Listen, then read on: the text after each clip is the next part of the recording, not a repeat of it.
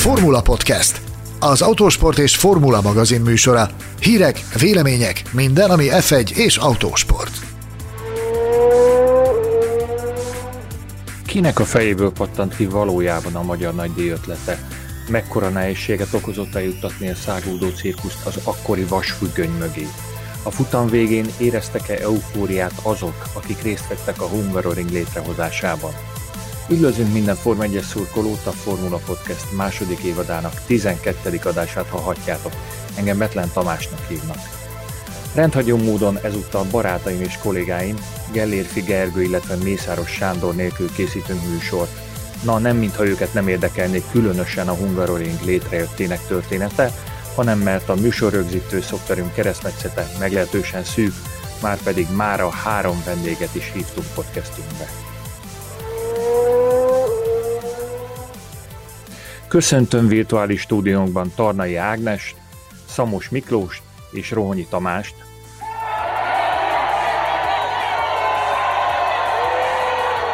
És a régi ismerettségre hivatkozva ezúttal tegezve arra kérem őket, hogy ők mutassák be saját magukat.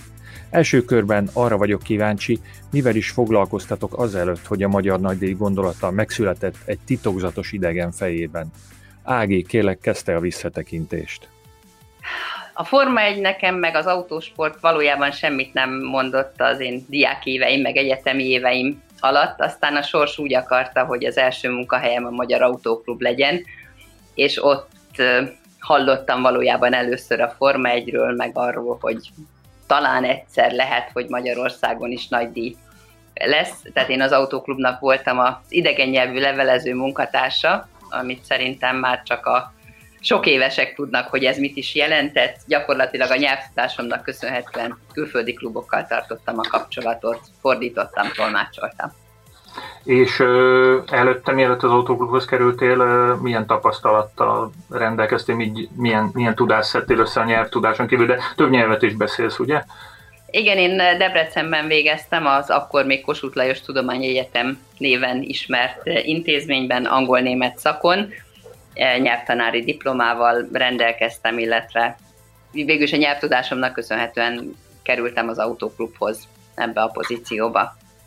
Uh-huh. Hogyha ugorhatunk egyet, akkor a Mikit kérdezném, hogy, hogy te ö, milyen szakmai háttérrel kerültél ö, barátságba a Forma 1 Gondolom azért te, mint autóversenyző, azért, azért te már hallottál a Forma 1-ről korábban is.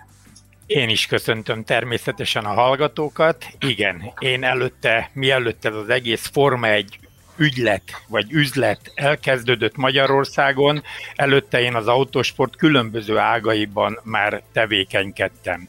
Én igazából autó szerelőként vagy segítőként vettem részt annak idején még nagyon régen, még a középiskola után, eh, még eh, Ferjánc Attila, Tandari, még az Antalfi tandari páros ment, és én oda mentem ilyen, hogy mondjam, ilyen társadalmi munkás segítőként, és én ott ismertem meg az autósportot. Ott találkoztam egy csomó olyan emberrel, akkor még ugye Ferjánc Attila Zsemberi Jenővel autózott, és ott találkoztam ezekkel az emberekkel, akiktől én megkedveltem és megszerettem az autósportot. Végül is 1971-ben más módja akkor még nem volt, sportbírónak iratkoztam be, majd utána egy évet dolgoztam Olaszországba, és onnan hazakeveredve rögtön az ott vásárolt Fiat autómat rögtön bevetettem versenyzésre, és akkor rallizni kezdtem. Majd utána megint sportbíráskodtam, sőt az első Magyar Gokart Bizottság létrehozásában működtem közre, Dvorski Nándorral, talán a régiek, akik hallgatják, biztos emlékeznek rá, Ági és Tamás, az természetesen tudja, hogy kiről beszélek, e, és e, utána elmentem végül is a, a mérnöki munkámat otthagyva elmentem az autóklubba dolgozni, mert azáltal legközelebb az autósporthoz. És én már ott dolgoztam, amikor ez az egész Forma egy egyáltalán ide került a gondolata Magyarországra. De láttál-e már a televízióban akár, vagy személyesen Forma 1 utamon? Személyesen nem. A televízióban többször is láttam. Ugye akkor már abban a szerencsés időben voltunk, hogy a magyar televízió egy-két futamot közvetítette az évek során. Az osztrák versenyt általában mindig közvetítette, de volt Monte Carlo-t is láttam előtte már tévébe, és azt hiszem Monza, Monza volt, ha jól emlékszem, amit szintén közvetített a magyar tévé. Ez még a 80-as évek egész elején.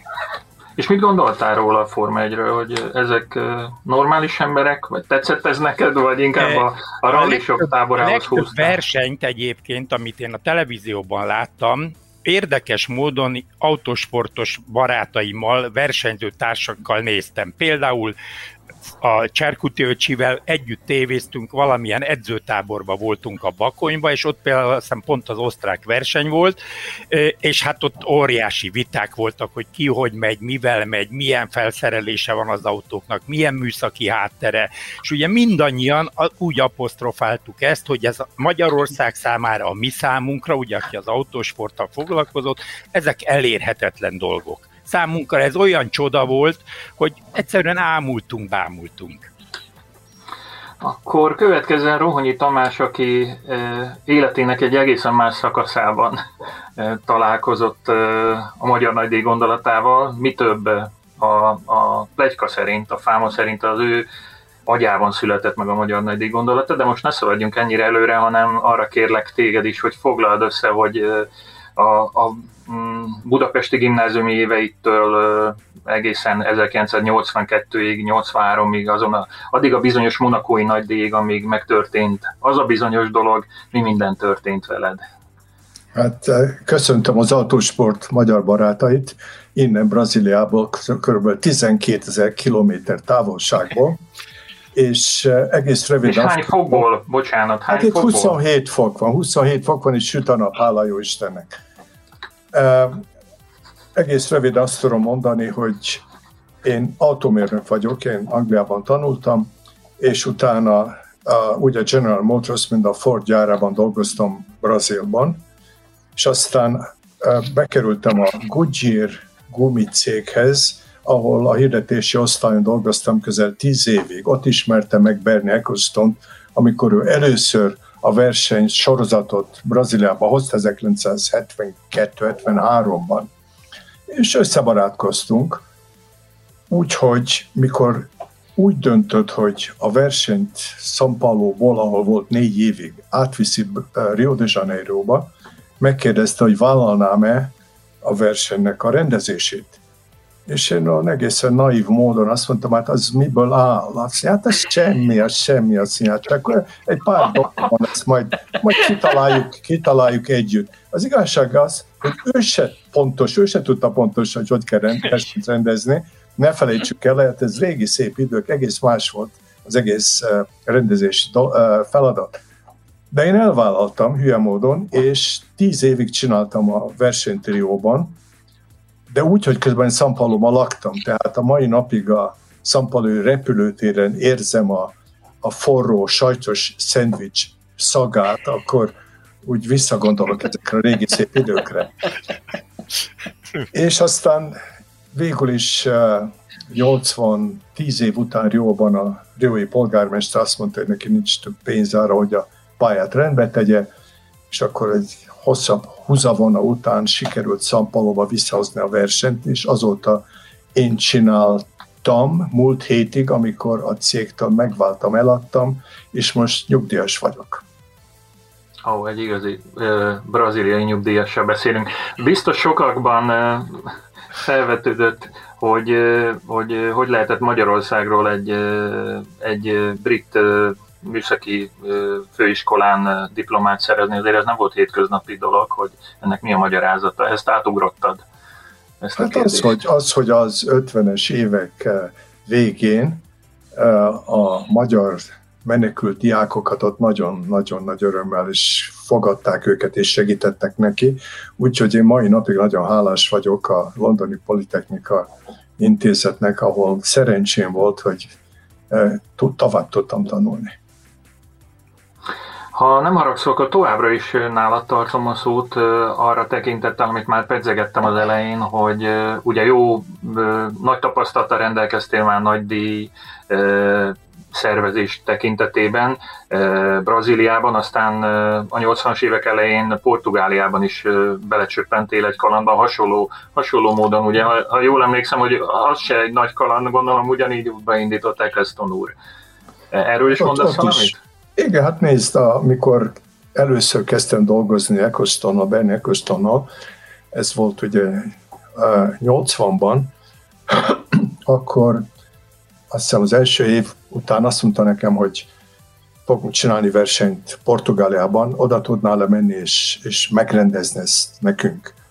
És oda mentem, megrendeztem. Nem volt nagy munka, mert a Portugál Autóklub az egy hihetetlenül jól megszervezett, hozzáértő emberekből áll.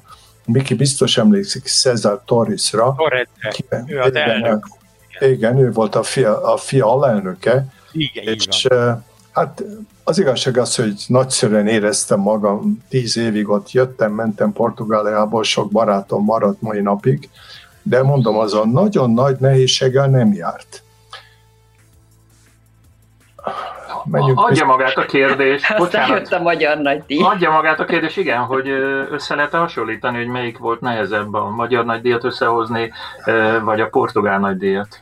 Hát azt hiszem nem lehet összehasonlítani a két esetet, mert Portugáliában már volt nagy autós élet akkor, ezt még jobban tudja, mint én, ők, na, maga Cézár. Rally, rally Igen, igen, szóval sokkal egyszerűbb volt, de voltak olyan apró furcsaságok, mert az első verset, mikor rendeztem, hát természetesen a portugál televíziónak volt a feladat az, hogy közvetítse.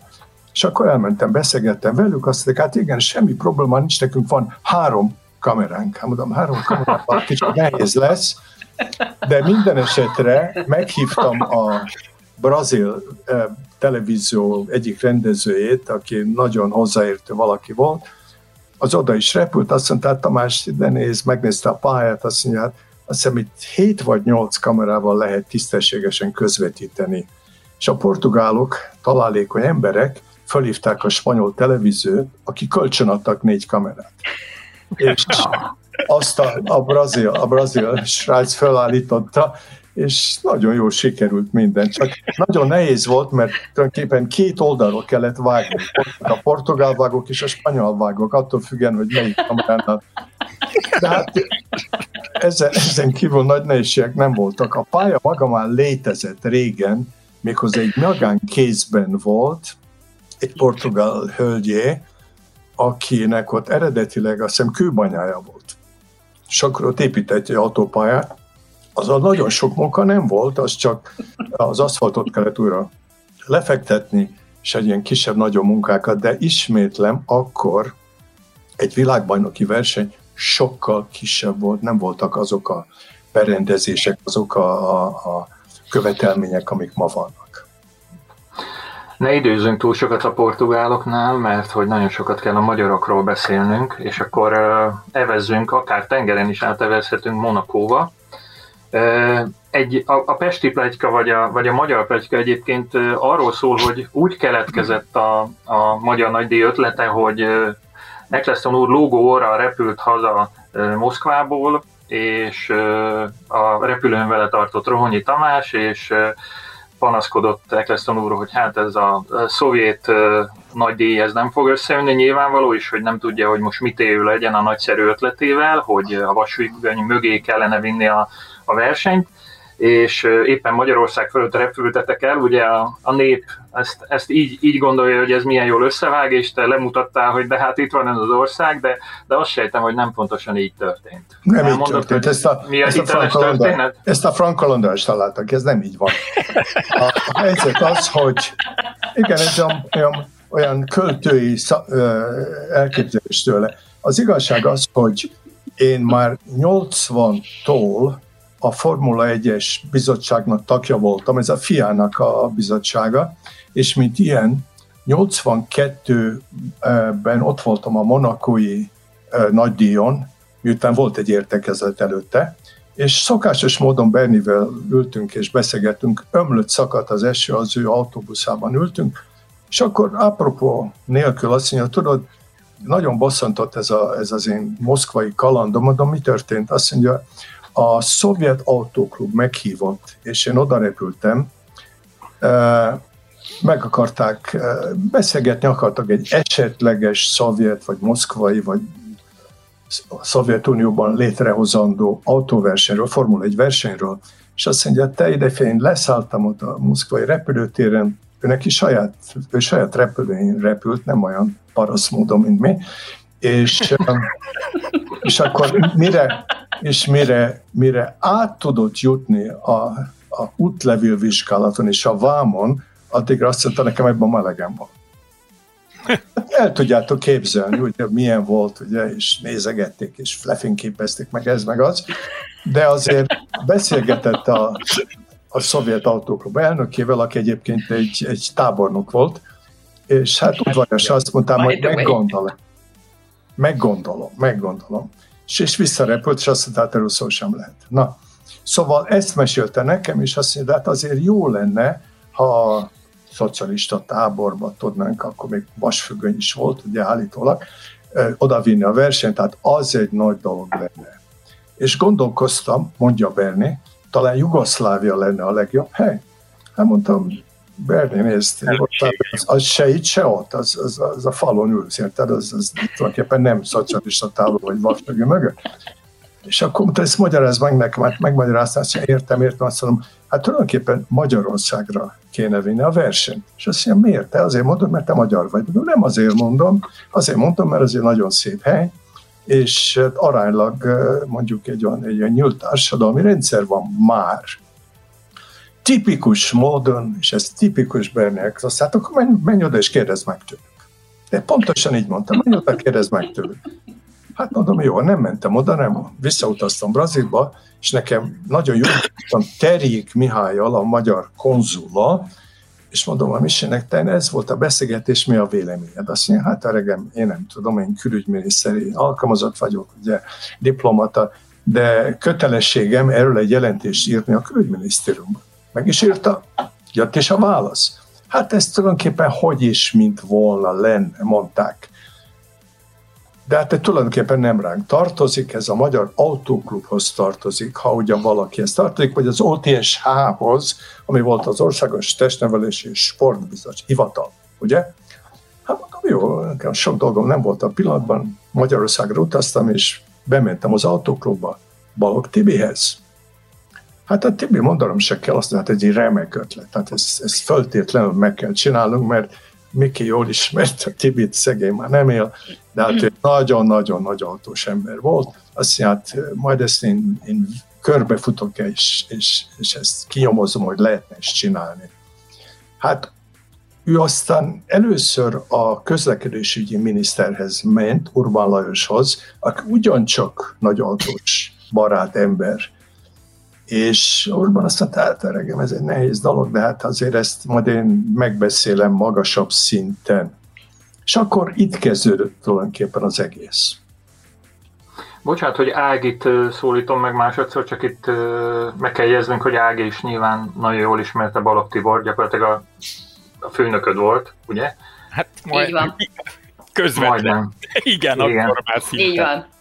Szinte, és innen, innen mesélt egy nagyon érdekes kis történetet, ugye nyilván nem beszéltek angolul magas szinten az autóklubban a felsővezetők, és uh, az, az első az első javaslatot tervezett, inkább maradjunk abban, hogy az első levelet is Ágira bízták, hogy akkor ezt le kellene fordítani, hogy mit is akarnak ezek az emberek itt pontosan, és akkor Ági a, fak, a fakszámmal kapcsolatban, meg a kokomlistával kapcsolatban besz, mondott nekem néhány érdekességet, ezt, ezt megismétled, vagy elmondod még a múlt héten egyeztettünk néhány apróságot. is.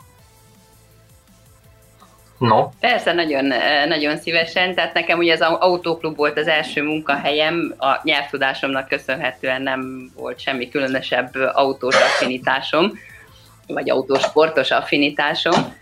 És, eh, és hát ott azért ilyen, akkor már ilyen telex üzenetek voltak, ami ugye megint az a kategória, amit már csak a bizonyos generációk tudnak, hogy mi az a telex, ez egy nagyon jó kommunikációs eszköz volt, és eh, és azért ilyen, tehát a levelezés fordításában már részt vettem, és akkor egyik délután az én irodám egy emelettel lejjebb volt, mint a Balog Tibor irodája, és így délután elmenőben bekopogott hozzám, és így az asztalra dobott egy nehány oldalt, nem tudom milyen 6-8-10 oldal, oldalt, hogy erről csináljon holnapra nekem egy nyers fordítást. Mondtam, jó. És akkor elkezdtem nézni, hát mondom, ez valamilyen szerződés tervezet, és hát, hogy forma, forma egyről szól, de hát én ugye bölcsészkart végeztem, tehát a, a box utca és a nem tudom én mi egyéb kifejezések, hát azok a világon semmit nem mondtak nekem. A garázs. Hát és akkor ugye föl, fölcsaptam a szótárt, nem interneten kerestem, hanem a nyomtatott szótárban, hogy mi az a pit lane. Hát, és a pit az galambdúc. Hát mondtam, ez biztos nem galambdúc, de hát fogalmam sincs, hogy, hogy mi lehet. Na, úgyhogy fél éjszakát ezzel azért elbíbelődtem elég rendesen, és akkor másnap jön a Tibor, hogy na, megcsinálta? Hát mondom, megcsináltam, de hát én se jogász nem vagyok, meg azt sem tudom, hogy ez az egész Formula 1, meg ez, ez mi terem, de nem baj, az, az, azzal ne törődjön, és elviharzott ezzel a, ezzel a dokumentummal, ami még nem a magyar versenyre szabott szerződés volt, hanem egy ilyen nagyon általános szerződés tervezett, hogy azok, akik versenyt akarnak rendezni, mégis mire számíthatnak, meg milyen feltételeknek kell megfelelni, stb. stb. Úgyhogy, és akkor tulajdonképpen amikor már tárgyalásra került a sor, meg amikor aztán Tamás Börnivel az autóklubban jártatok, szerintem ez 80, 83, 83 szeptember. Akkor, akkor én még nem voltam ott, tehát azok egy következő Igen. látogatás az volt. 84 és akkor jött. Igen. Én 84. augusztusában kezdtem a, az autóklubban, és akkor, na, már ezeket maga fordította, akkor jöjjön tolmácsolni, és így Pilátus Krédó kerültem én bele a, a, az, egész, az egész történetbe, és ezért is tartom magam sok szempontból szerencsésnek, hogy, hogy az élet hozott olyan lehetőségeket, amiről én azt se tudtam, hogy létezik, de jókor jó helyen voltam, és aztán, aztán sok évet ebben a világban töltöttem, aminek, aminek nagyon, nagyon-nagyon örülök. Úgyhogy hát voltak ott azért nagyon mókás helyzetek, igen. így ugye 30 valány évről visszatekintve, vagy majdnem 40-ről mókás, de, de ha abba belegondolunk, hogy akkoriban mondjuk nem léteztek olyan számítógépek, a, a, amelyek az országban, amelyek kellettek volna egy ilyen verseny lebonyolításához, vagy éppen még nem tudták egy magyar autóklubba hogy mi az, hogy telefax, hanem csak a telexet ismerték. Szóval így lehet valami elképzelésünk arról, hogy, hogy hova csöppentek ezek az emberek. Miklós vagy Tamás, melyikőtök folytatja ezt a 83-as autóklubos első rendezvút, amikor elkezdtem? Én még, én had egy mondat, egy elején Mond. csak az Ágihoz szeretnék csatlakozni. Az Ági mondta ezt, hogy ő neki ez volt az első munkája, mert utána mi sok éjszakát töltöttünk együtt kettesben, hát nem úgy, hanem az autóklub irodájában, mert aztán jöttek a szerződéseknek a különböző változatai több formában, mindenféle verzióban, és utána elkezdtük majd egy kicsit később a szabályokat is fordítani, és ezt mind-mind az Ági segítségével, mert az igazság az, és ezt el kell mondanunk, és ezt Tamás is meg tudja erősíteni, hogy sajnos Magyarországon nagyon kevesen beszéltek angolul, pláne jól angolul. Az Ági pedig kifejezetten nagyon jól beszélt már, ahogy kikerült az egyetemről, nem is akárki dicsérte meg, hanem Bernie Eccleston is megdicsérte a fülem hallatára is, vagy legalább kétszer vagy háromszor, hogy ő csak az Ágival szeretne beszélni, mert ő megérti az Ágit, és tudja, hogy mit mond. Ez így van.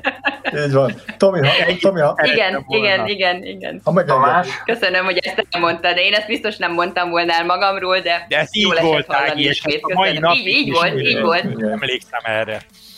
Tomi, szóval Ez egy, így volt, igen. Bocsánat, köszönöm. Rónyi Tamást azzal szólítom, hogy van egy kép, ugye, ami szintén már, már legendás a Autoklubban készült állítólag, ahol Eccleston úr egy hatalmas rajztábla előtt áll, egy térkép előtt, ami a első pálya variációt ábrázolja, természetesen még nem magyaródom. Ugye? Ez, ez, 8, ez, ez 84. 84. Forgassunk vissza 83. Forgassuk. Hú-hú. Tehát, e, én mondom, először a Tibével beszéltem, aztán Tibé úgy döntött, hogy elvisz a minisztériumba, közlekedésügyi és posta minisztériumba Urbán Lajos szembeszállni.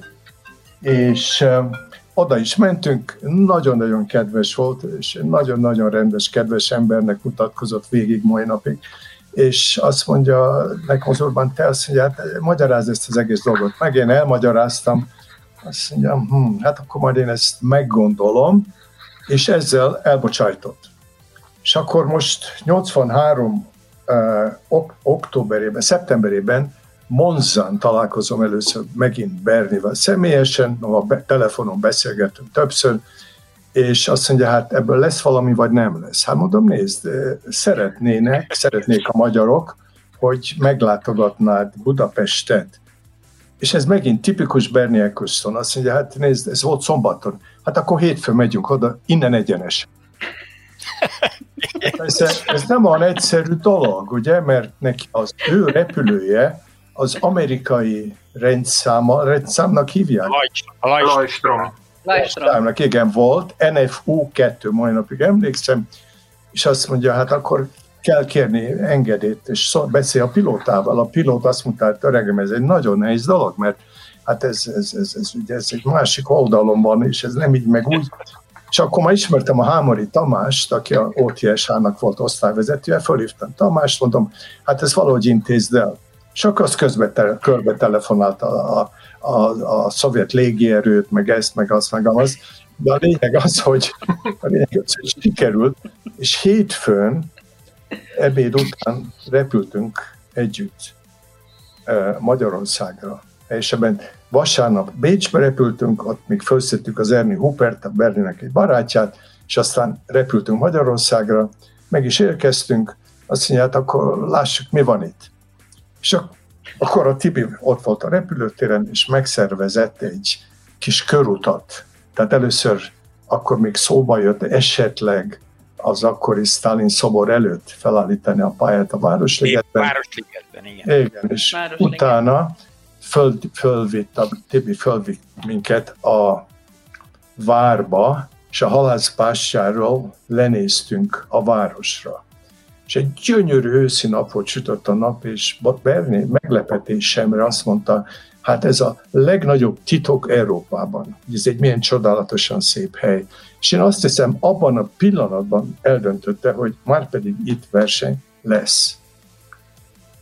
Hát ez volt mondjuk a, a, a döntő lépés 1983. szeptemberében, ami után, hogy Ági mondja, akkor kezdték a papírok jönni-menni, ugye, telexen, hogy hát akkor hogy is lenne, ez mibe kerülne, kifizetne mit, milyen legyen a pálya. És az a kép, amire te Tomi emlékszel, és ami benne van a Erika a, a, Marika. Ben, Marika, bocsáss meg, könyvében, igen, az már a... Pa- Lakatos Mária, ugye?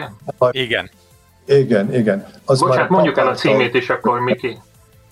Mutatom. Elnézést, csak a már szóba jön. Ez az, ez az, ez az, igen, igen. Tamás igen. finanszírozta egyébként. Azt Igen, ennek van egy angol... Mária. Igen, Lakatos Mária. Ennek van egy angol változata Verzi, is. igen. Igen, és azt én mindig osztogatom a, az új embereknek, mint például a, a Chase Carey volt új, és hát ő is kapott egy példányt, hogy kicsit tanulja meg, hogy mi, mi is ez a Formula 1 világa, de nem használt, ő nem tanulta meg.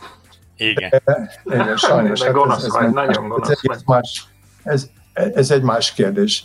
De mondom, akkor már volt egy Igen. vázlatos táva eh, pályaterv, és azt mutatta, mutatták Berninek, és aztán ott, ott bizonyos döntések születtek.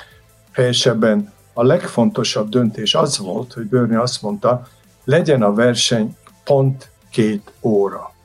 Hát ennek az oka az, mint ti tudjátok, hogy annyi ideig mutatja a televízió, tehát a szponzoroknak a tábláit tovább látják.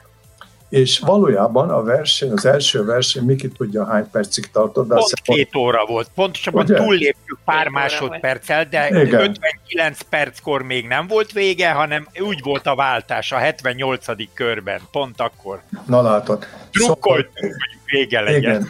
Szóval ez egy, ez egy nagyon nagy dolog, hogy ezt így pontosan ki tudták számítani, hogy mennyi, mennyi ideig fog tartani a versenyt. De a Városligeti helyszínnel kapcsolatos ez a két órás dolog, ezért mondtad? Nem, mindenhol. Nem, nem, ez, ez Ezt már értem, így a, tudom. a, a magyarodi, a magyarodi tudom. pálya így lett már tervezve. A Városligeti ötletet a polgármester elutasította, és a polgármester, Budapest polgármestere egy nagyon befolyásos politikus, tehát kvázi miniszter, és akkor azt mondta, Tanácselnök, ugye? Bocsánat. nem, azt nem- Igen, a fővárosi tanács elnöke volt, ez volt a titul. Ez volt. Akkor még igen. Igen. Igen, akkor még igen. de nem emlékszem. Akkor még idején. tanácselnök igen, volt, De igen. elutasította azzal, és hát én ezt meg is értem, hogy lárma fákat, fákat kellett volna kivágni, ami nem ment bele, és akkor aztán Urbán Lajos körbejáratta az embereivel fél Magyarországot, és meg Budapest környékét, nem Magyarországot, hogy hol lehetne egy pályának való helyet találni. És valójában találtak is uh, Magyarországon. Bocsánat, ne, ne ugorjunk még Magyaródra, mert azért egyébként megkerestem közben az úr nevét. Szépföldi Zoltán volt 71-től Így van. 86-ig Ez az, ez az, ez, Bizony, Szépölgyi Zoltán. ez a az. tanácselnök. Ö, Szóval, hogy a a Magyaródig azért még történt egy, egy népligeti ö, pálya ötlet Az felvetés is, is, nem? igen, azt, azt, is, azt is bejártuk, de, de nem, az, az, az bennek nem tetszett, aztán nem olyan Igen. szép, és tulajdonképpen azt akarta, hogy a Budapestet bemutassa a televízió közvetítés alatt. És Miki, akkor téged kérdezlek, hogy még azért a legendáriumban szerepel olyan, hogy Tápió Bicske meg a Velencei tó, hogy erről van, vannak emlékeink, vagy emlékeit, hogy ezek, ezek is csak érintőlegesen jöttek szóba, vagy? Igen, hát én tulajdonképpen 83 elején kerültem be a autóklubnak a sportosztályára, akkor már, már ő Magyar Autó és Motorsport Szövetség is volt, de még igazából nem volt önálló sportág Magyarországon, ezért az autóklub felügyelete alatt működő szervezet volt, és minket, mint dolgozókat az autóklub alkalmazott. Nádasdi János volt ennek az osztálynak a vezetője, és ő volt a főtitkára ennek a szövetségnek előtte, le, ő is egyébként gyakorlatilag előttem egy pár hónappal jött oda ö, osztályvezetőnek, és az előtte levő főtitkára Nádor István, ö, talán Tamás emlékszik rá, a nevére legalábbis. A Nádor István volt az, akinek az idejében a Kis Dezső miniszterhelyettes, akinek egyébként a fia autóversenyző volt, mindenáron akartak csinálni Magyarországon egy autóversenypályát. Akkor még nem volt szó arról, hogy ide kerül valamilyen Forma 1, de akartak ilyet csinálni, mert a Nádor István, a korábbi autósport osztályvezetője, az járt felügyelőként, sportfelügyelőként az osztrák versenyre, nagyon jól beszélt németül, és oda mindig meghívták őt sportfelügyelőnek. És ő, azt, ő kezdte ezt mondogatni annak idején, hogy kell ide egy pálya, mert soha nem jön ide a Forma 1, ha nincs egy pályánk. Ez még a 70-es évek végén volt, én akkor már az autosportban tevékenykedtem, de még nem ott dolgoztam, és akkor ez egy nagy téma volt, és meg is tervezték. Én láttam a terveit annak a pályának, egy ilyen három kilométer, három és fél kilométeres pálya lett volna a Velencei tó fölött, amelyet meg is terveztek, sőt, el is kezdték az építkezést, kitűzések voltak, gépeket, és leállította a honvédség. A Cinege nevű honvédelmi miniszter volt az, aki azt mondta, hogy már pedig itt nem lesz autóverseny, meg katona, vagy autóverseny pálya, mert katonai objektumok vannak a környéken. Mások ugye háttérben azt mondták, persze, mert ide jár vadászni, de most mindegy, a lényeg az, hogy eltörölték ezt. A Tápió Bicske az egy egész más kategória, mert a, azt már a Pap István és a, a Gulácsi Ferencék kínlukba kezdték el keresni, mert ugye még a Városligeten még én is körbeautóztam, amikor mondta a Tamás, hogy előző este fönn voltak a Balogh Tiborral a halászbástyán, lenéztek, akkor Balogh Tibor bejött másnap dolgozni, és kiadta utasításba a Nádasdinak, mert nekem járjátok körbe a ligetet, hogy merre lehet ott vinni a pályát. Körbe is jártuk az egészet, hogy merre mehetne egyáltalán a nyomvonal. Meg is néztük minden, és tudom, még háromszor is voltunk ott, volt az állatkerti probléma, hogy a állatoknak a zaj problémát okoz, a fakivágás, minden volt ott, a burkolattal bajuk volt, tehát a végül az elment, és amikor az elment, Népliget nem tetszett senkinek, nem csak a bőrnének, Tamás, te is tudod, mi nekünk se tetszett igazából, az egy olyan igazi szürke oroszos lett volna, és akkor, akkor ment, mentek a tervezők, és találtak egyet Tápió Biske környékén, de aztán az kiderült, hogy az azért nem volt jó, mert messze volt Budapesttől, nem voltak szállodák, a környezet se volt olyan, úgyhogy mindenki lehangolódott, hogy hát ez itt már nem is lesz semmi. És egyébként aztán később, ha már Magyarodra visszatérünk, az is egy véletlen művelet egyébként. E, mondd el, hogy egy hölgynek köszönhetjük egy. Igen, a, hogy, Nyéki, hogy, hogy hívták? Nyéki Ilona? Azt hiszem, a Kerepes tartsai polgármester asszony, vagy akkor tanácselnök. Tanácselnök. Vas, a tanácselnök. Vas, Ilona. Vasné, Vasné, Vasné. Vas, igen, Vasné Ilona. Vasné Ilona, igen, ez, igen, ilyen férje nevét is felvette. Az ö, egyébként bement a mert ugye mentek a hírek, azért már a sajtó foglalkozott Magyarországon, hogy itt Forma egy lesz, meg erről tárgyalnak minden magas szinten már, és hogy ennek a helyét keresik és nyomozzák, és ez a Vasné Nyéki Ilona bement, az, a, ja, és az híre, híre ment annak, hogy az aszfalt útépítő lesz a tervezője, az aszfalt útépítő vállalat. És mivel annak volt egy telephelye Kerepesen, vagy Cinkotán, most már nem tudom, hogy pontosan hol, de ott, ott közvetlen az ő hatókörén belül, és ő oda bement, és azt mondta, hogy nekem remek területeim vannak itt Kerepes környékén, és jöjjenek ide, és nézzék meg. És a tervezők, a, a Pappista, meg a Gulácsi Feri el is mentek.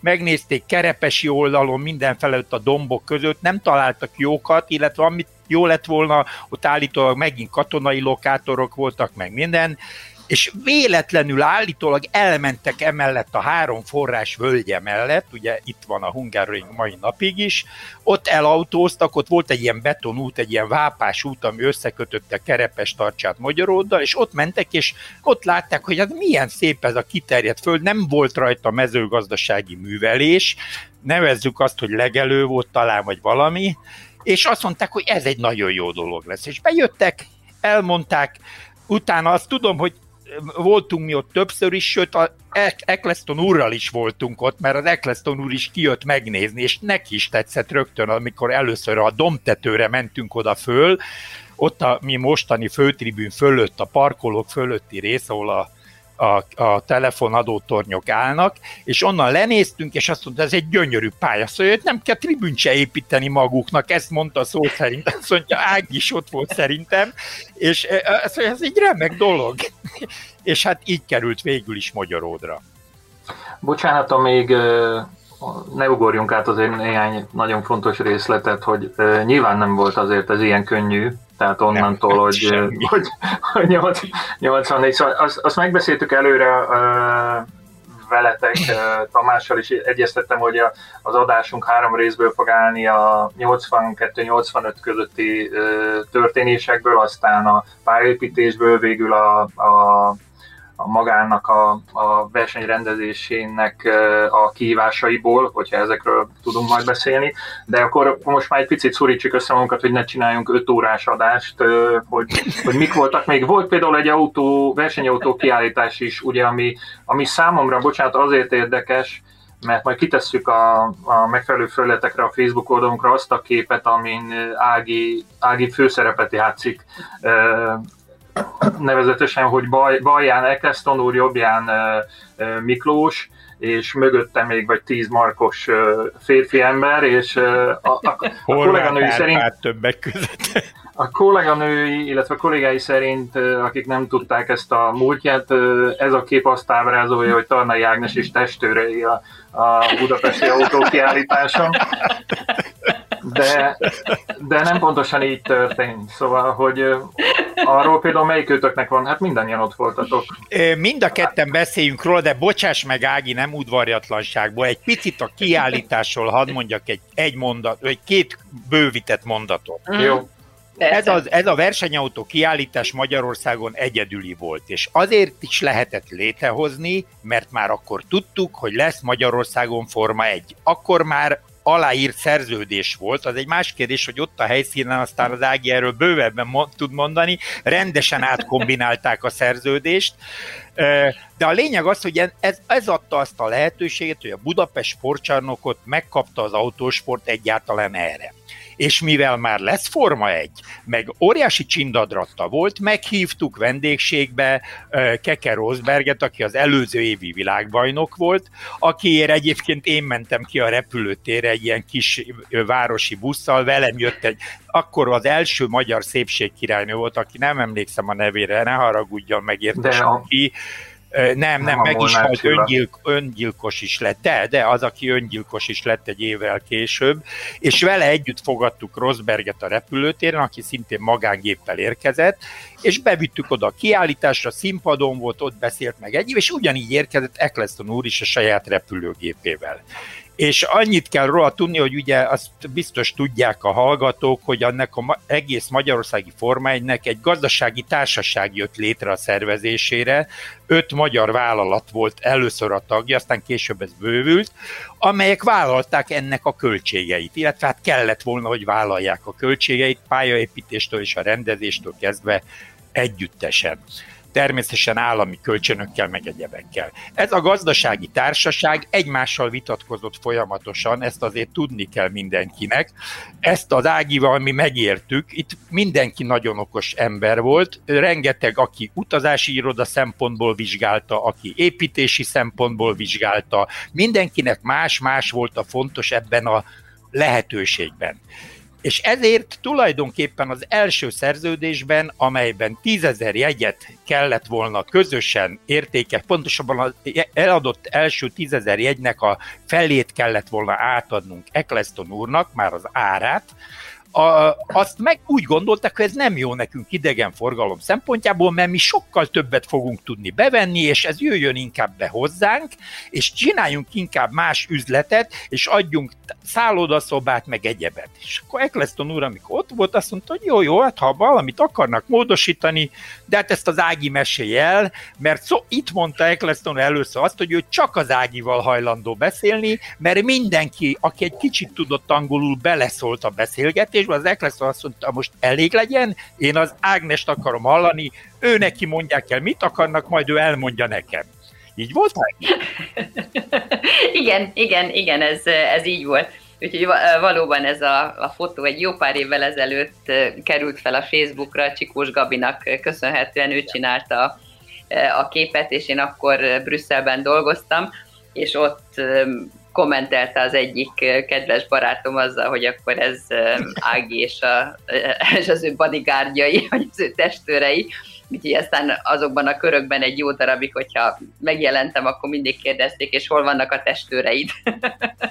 úgyhogy ez egy ilyen jó pofa poén lett, de való igaz, hogy a, a, a versenyautó kiállításon ott azért egy elég parázs beszélgetés mondjuk így alakult ki, vagy tárgyalása, ahol mindenki a saját igazát akarta érvényesíteni, a popturist volt ebben a GT-ben, az Ibus, a Volantefu, és a másik kettőt már az autóklub, és ki volt még a, talán az aszfalt útépítő? Az, igen, igen, Nem az tudom. volt az ötödik aszfalt Azt hiszem, hogy így volt az öt, és hát ugye mindenki a saját szempontjait igyekezett érvényesíteni, és abban én már Miki nem voltam biztos, hogy ez már az aláírás után történt. Igen, mert az aláírás az úgy történt Angliába, a Balogh az Angliában volt, Szabó igen. Dezső, a kopturista, a kopturista, bocsánat, hogy így, és a Balogh Tibor A Balogh Tibor, meg a Dezső, meg én, én voltunk kint így hárman, meghívására kim voltatok Angliába, igen. és ott ők ketten, Balogh Tibor és a Szabó Dezső írta alá. Itt egy papírra Igen. kézzel írt szerződés lett, aztán az Ági írta azt is,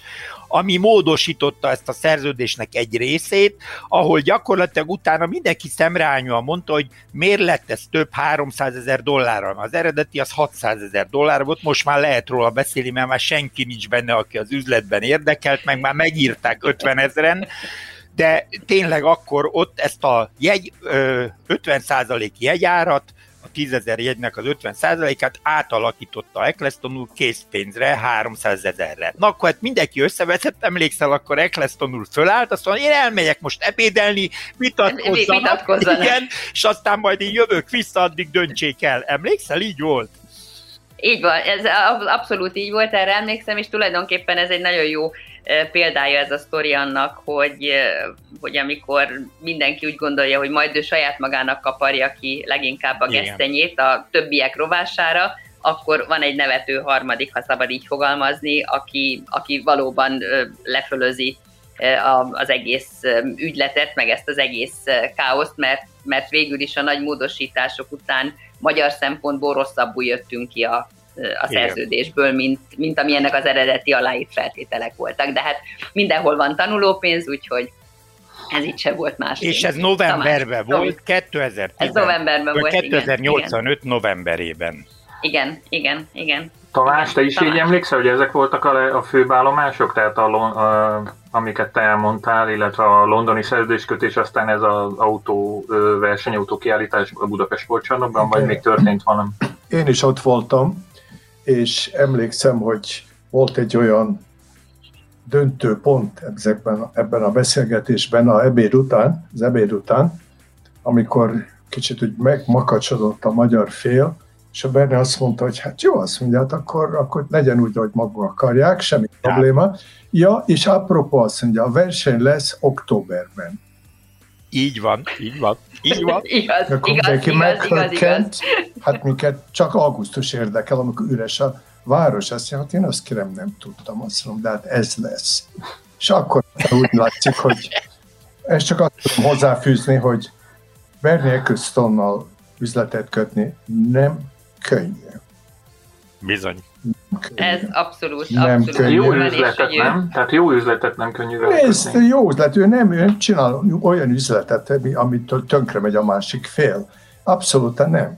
De ő egész pontosan tudja, hogy meddig lehet menni, és akkor addig elmegy, és akkor az van.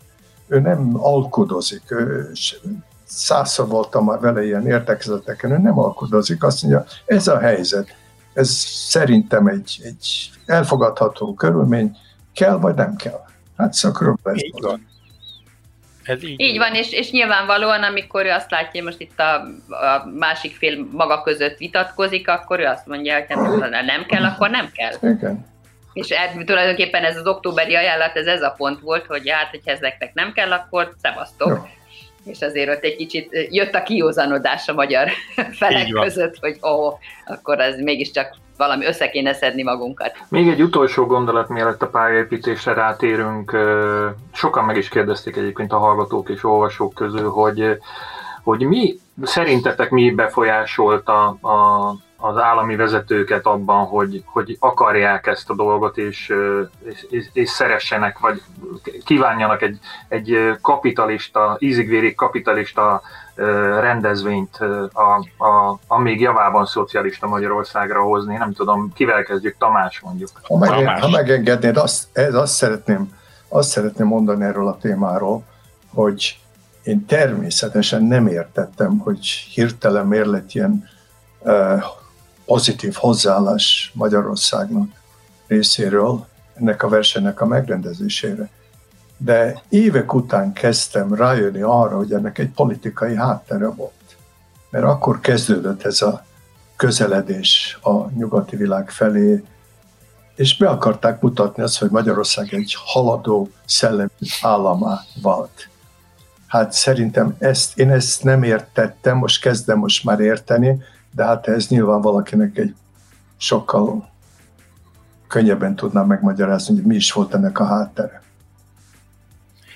Egyetértek, és én megmondom, ez egy nagyon szubjektív, de én a mai napig is azt meséltem a gyerekeimnek, hogy én úgy gondolom, hogy Magyarországnál a rendszerváltás bekövetkezett és hogy átengedtük NDK-sokat Németországba annak idején határon, annak az egyik fontos eleme volt az, hogy ide került a Forma egy Magyarországra, hogy egyáltalán Magyarország és a keleti blokk láthatta, hogy mi történik a másik oldalon. Ez egy nagyon fontos elem volt. Hát én is. És ehhez, ehhez én még annyit, bocsánat, annyit hozzátennék, hogy hogy és a, a, a másik oldal is láthatta, hogy mi van itt. Igen. Tehát azért én emlékszem az első kapcsolatfelvételekre a csapatokkal, még a, a legelső Magyar Nagydíj előtt, tehát azok a kérdések, hogy lehet-e húst kapni, Igen.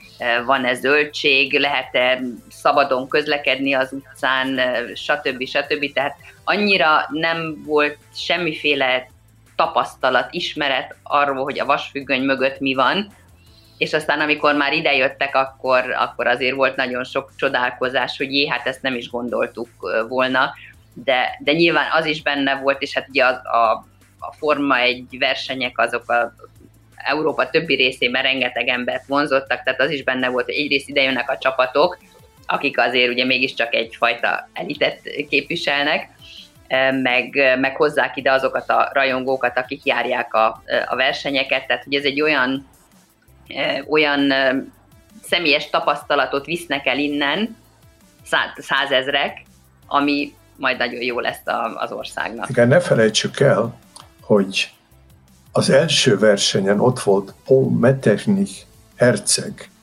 aki a fiának, a Világszövetségnek volt az elnöke, és Miki talán emlékszik rá, egy a magas, igazi arisztokrat úr Magas Igen, igen, igen, piros zoknit adott mindig. És Tényleg? Ezt nem igen, tudtam. Igen, igen, igen. Ez egy olyan, egy olyan arisztokratikus hapni, tudod? És Aha. hát képzeljétek el, egy Metternich Magyarországon, aztán Giovanni Agnelli. A szocializmus. Igen. Agnelli. Agnelli a fiatnak a főnöke. És hát több más fontos üzletember. És azt hiszem, hogy attól a perctől kezdve a Formula 1 világa megszerette Magyarországot. Igen, a mai napig is én még mindig azt hallom, hogy a versenyzők, a csapatok szeretik Budapestet, és ez mutatja, hogy Eccleston úr annak idején milyen jól ráérzett erre, amikor te mesélted, fölment a halászbástyára, renézett, és itt kell lennie a versenynek. És ez annyira beigazolódott, ez mindenhol ez jött vissza annak ellenére, hogy azért problémák az elmúlt 35 év alatt mindig voltak, tehát ez elsősorban azért a magyar szellemiségből adódik, de, de a maga a környezet, a helyszín, az emberek természetét megszerette az egész Forma 1. Így van, így van. És, és Miki, ha már a magyar szellemiséget említed, ahhoz azért az is hozzátartozik, hogy amikor 10 emberből 12 már azt mondja, hogy na ebből nem lesz semmi, akkor utolsó pillanatban bár mindent megmozgatva, amit csak meg lehet összejön. Igen, igen. Mi se hittük volna el egyébként, hogy meg lesz. Ezt most meglepve hallom, hogy akkor ezek szerint azért voltak ilyen nagyon necces pontjai a, a, a pálya Bizony. történetének, vagyis az előkészítésnek? Tehát az előkészítésnek. Hát a Tamás, most azért mondom, ő, ő fél évenként legalább egyszer eljött Magyarországra, Eccleston is volt, vagy háromszor, vagy négyszer, de a köztes időszakban gyakorlatilag nem akarta senki a felső vezetésből kimondani az igent. Nem merte, mintha nem merte volna, mintha féltek volna. Mindenki mondta, hogy ez jó dolog, jó dolog, de azt, hogy rákerüljön egy olyan igen, vagy mondjuk, ahogy szokták mondani régen, pecsét a papírra, ez hiányzott a végéről. És egyébként szerintem én, én így emlékszem, hogy Marjai József, az akkori miniszterelnök helyettes, az, aki egyébként egy nagyhatalom volt, ugye Kádár éráról beszéltünk, Kádár János akkor már nem folyt bele azért a hétköznapi életbe abba az időbe már. Marjai József viszont fölvállalta, és azt mondta, hogy ez kell nekünk, ezt csinálni kell, és ő bízta meg Urbán Lajost felelősnek, hogy ő legyen, aki ezt kézbe veszi, a kormány nevében lebonyolítja. Így ha megengeditek, mondanák erről egy történetet, amit eddig senkinek nem mondtam el. Na. Valójában Urbánnak lett kiadva az utasítás, hogy csinálja.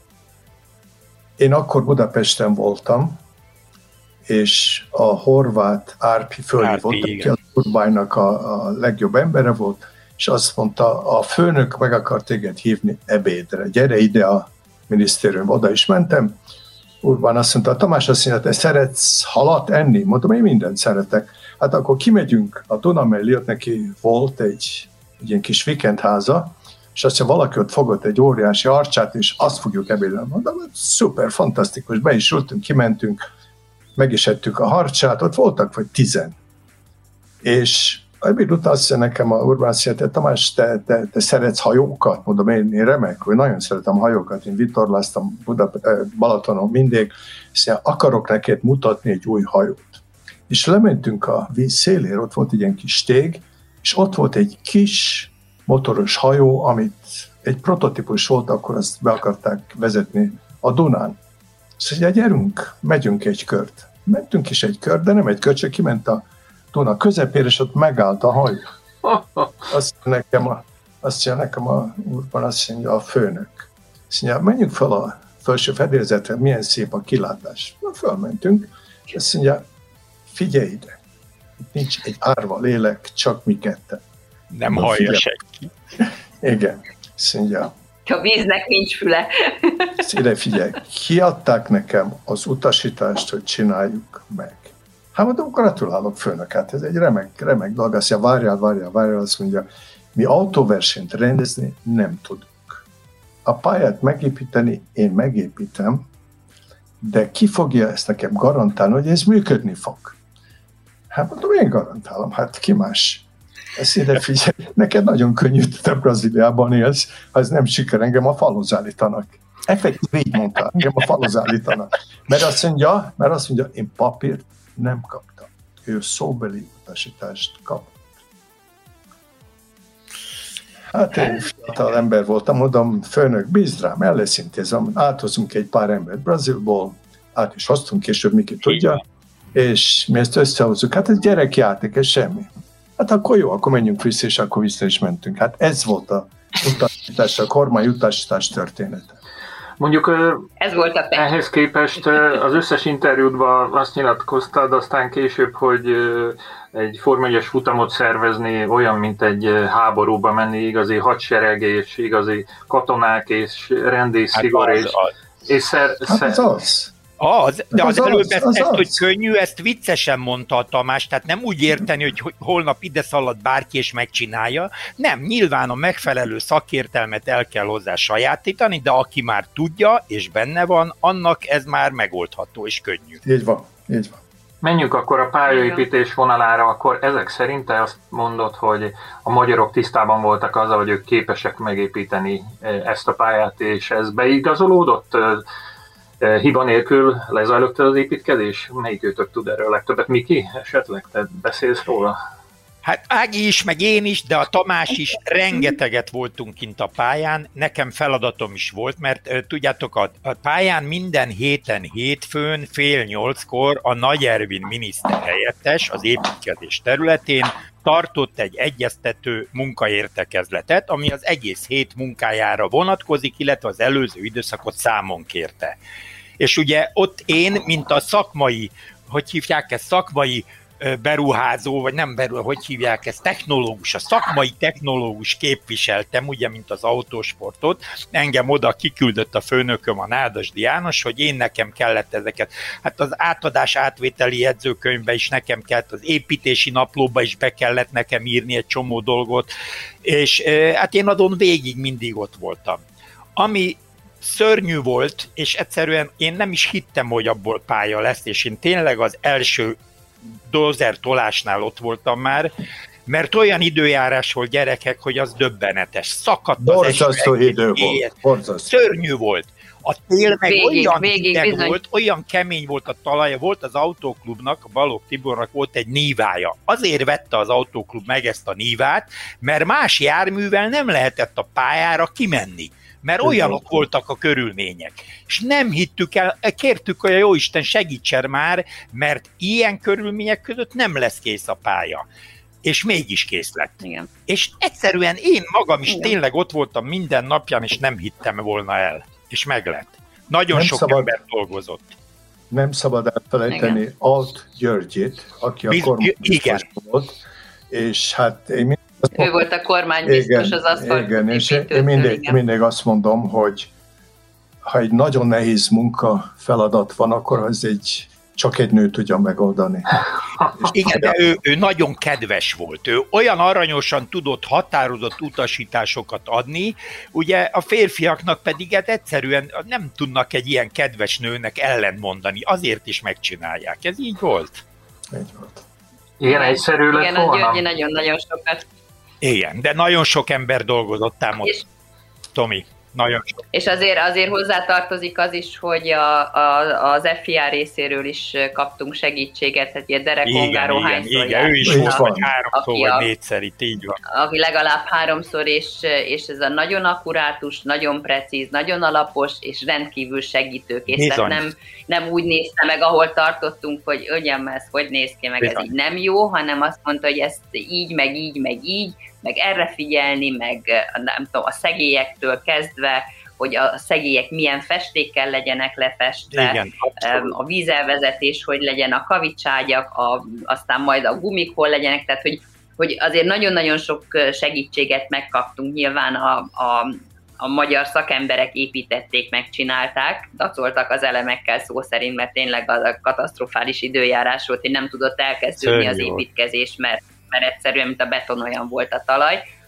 E, de, de, és ugye aztán jött is a segítség, és azt gondolom, hogy ez sokszor így van az életben is, hogyha az ember csinálja és akarja, akkor, akkor a segítséget is megkapja a Derek egy szenzációs, egy fantasztikus ember volt tényleg, és aztán aztán itt is volt az első verseny. Igen, ugye, nem, sőt, ő, ő, adom, ő a, több, mondom, többször volt itt, legalább háromszor, de az biztos, hát hogy az volt. első Forma egy futam előtt egy hónappal volt egy úgynevezett békebarátság verseny, azon adták át, és ott nyitották meg a pályát. Ez júliusban volt, tehát augusztus előtt, pont egy Igen. hónappal, azt hiszem, pont úgy esett és akkor is eljött Derek Ongaro, és megnézte azt a versenyt, és azt tudnotok kell, hogy akkor még az épület mögötti padok terület nem volt leaszfaltozva hanem csak sóderral volt lehengerelve, és azt mond, mondtuk neki, hogy meg lesz. Ő kérdezte, hogy ez biztos meg lesz, mert ez feltétlenül. Mondtuk, hogy mert ő elhiszi, és le is írta, hogy készenléti állapotban van, de a, láttuk a levelet, a véleménye szerint ez el fog készülni.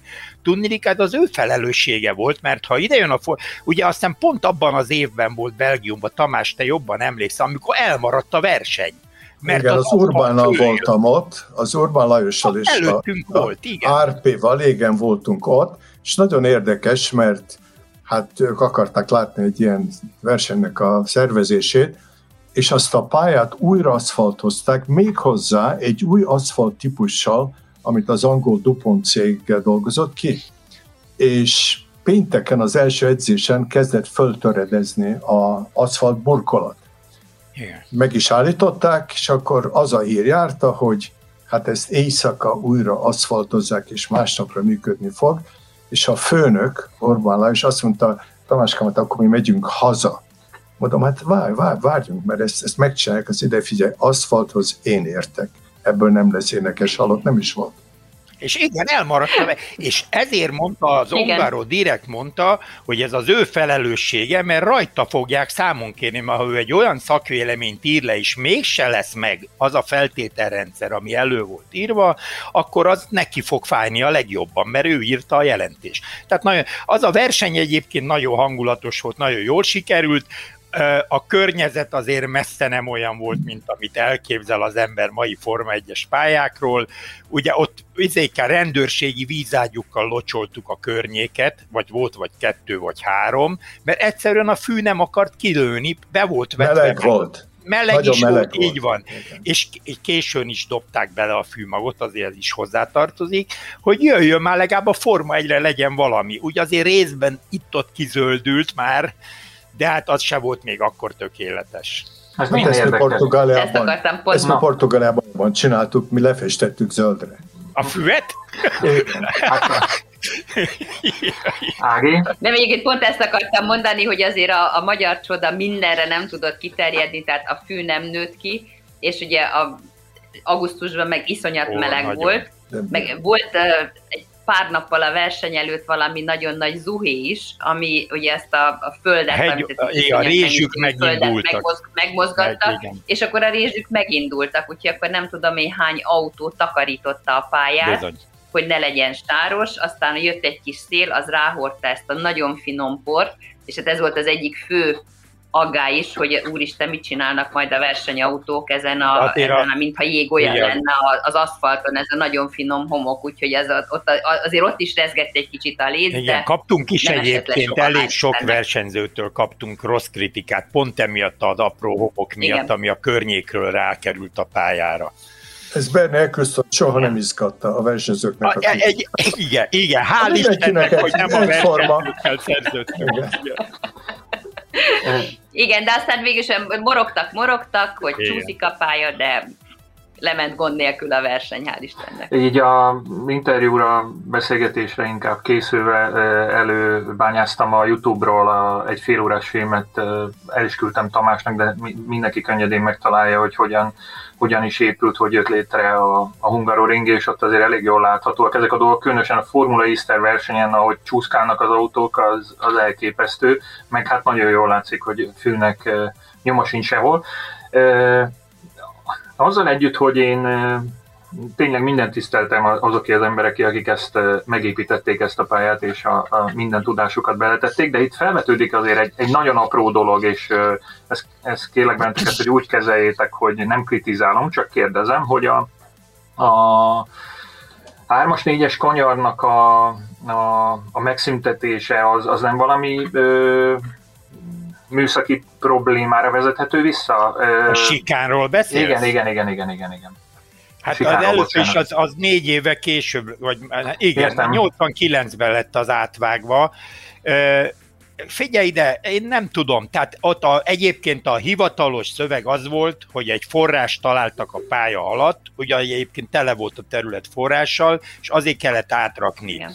A valóság én szerintem az volt, hogy nagyon rossz volt ez a pályavezetés így a, a versenyzőknek is, és nem volt semmilyen, el, arra, arra is akkor is arra gondoltak, hogy ezzel, hogy átvágják, lesz egy újabb előzési lehetőség. Ez és nem, nem voltak versenyzőknek annyira fárasztó. Nagyon nehéz ám egy Forma 1-es. Aki gokártozott, nem tudom, hogy ki, mennyien ültetek gokátba, ott jön vissza egyébként az az érzés, amikor egy versenyautót, egy ilyen direkt kormányzású versenyautót kezelni kell, hát az nagyon fárasztó dolog, és hát a versenyzők is kritizálták. Így keveredett ez az egyenes oda. Én, amit utólag mondok, én szerintem jól tettük, hogy azt levágtuk. Ugorjunk egyet.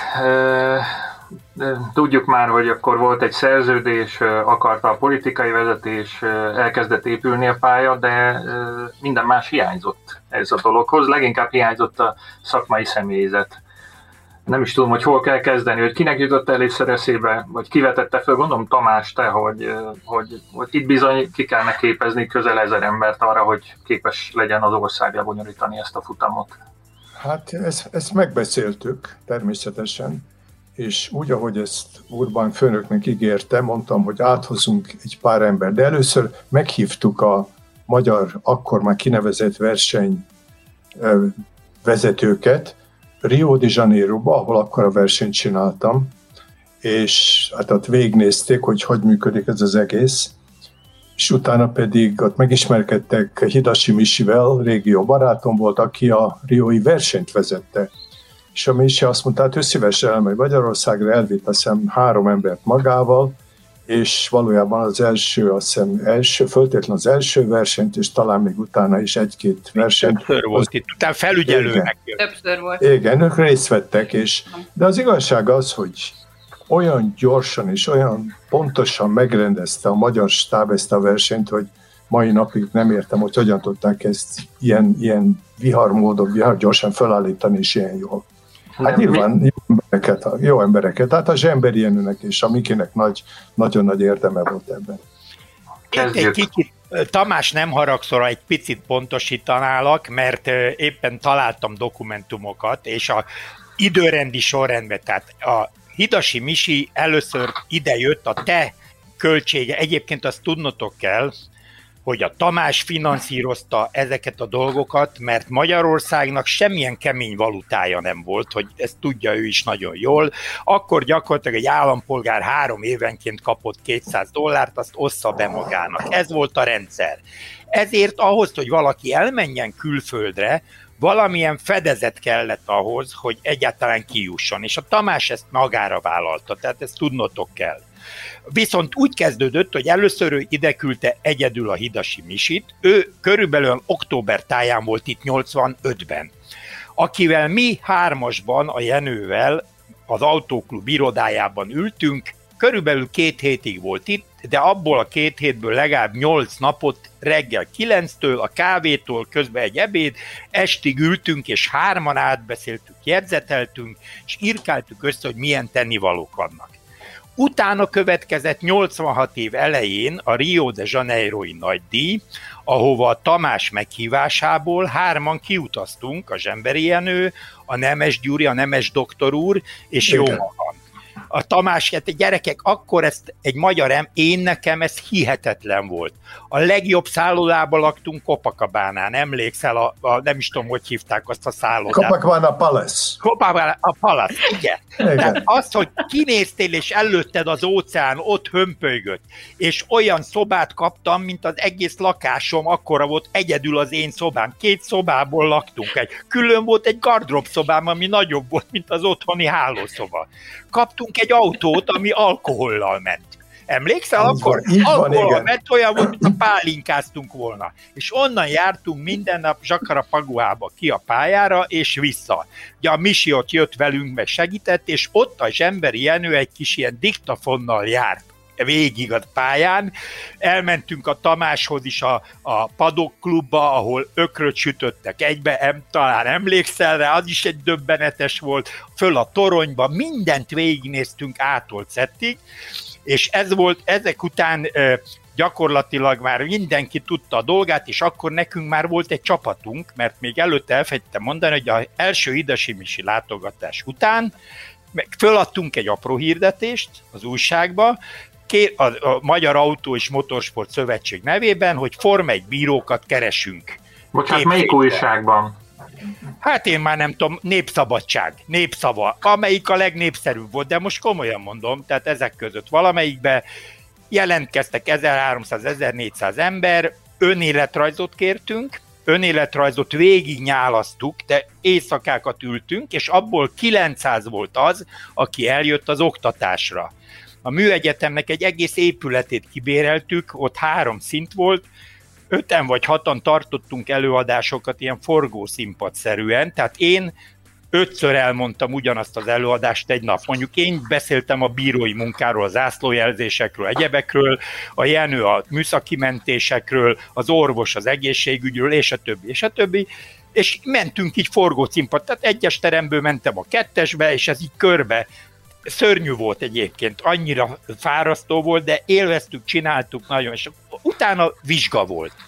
Először levizsgáztak a hallott anyagból, aki megfelelt, az mehetett tovább, így maradt kb. 600 ember, azokat még pszichológussal is megvizsgáltattuk, hogy alkalmasak-e erre a stresszes helyzetre, sőt, Cooper tesztet futottak a Népstadionba, tehát, hogy fizikai, ez, ez így volt, a Jenő nagyon katonás volt, és kőkeményen irányította ezeket a dolgokat, és aztán állt össze az az 550 fő körülbelül, 500-550 fő, aki az első versenyen részt vett. Ez igen, ez így volt. És nem akkor így nem, volt. itt nem, volt. Nem így volt, nem Na. így volt, mert elfelejtetted a legfontosabbat. Na, melyiket? Hát azok a riói lányok bikiniben ott a szállodán. Egyébként ez, ez igaz, igaza van a Tamásnak, ez, csak hát igen. Gondolom volt egy revű műsor erre Nem célos. akarok vénkujonnak kinézni így már.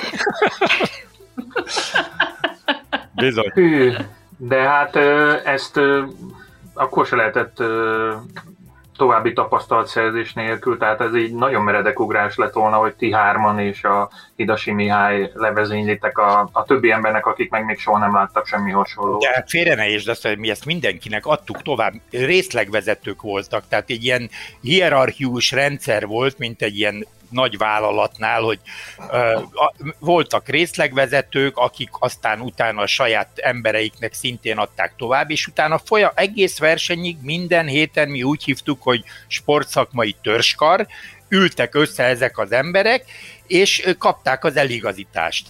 Nagyon aktív ö, időszak volt.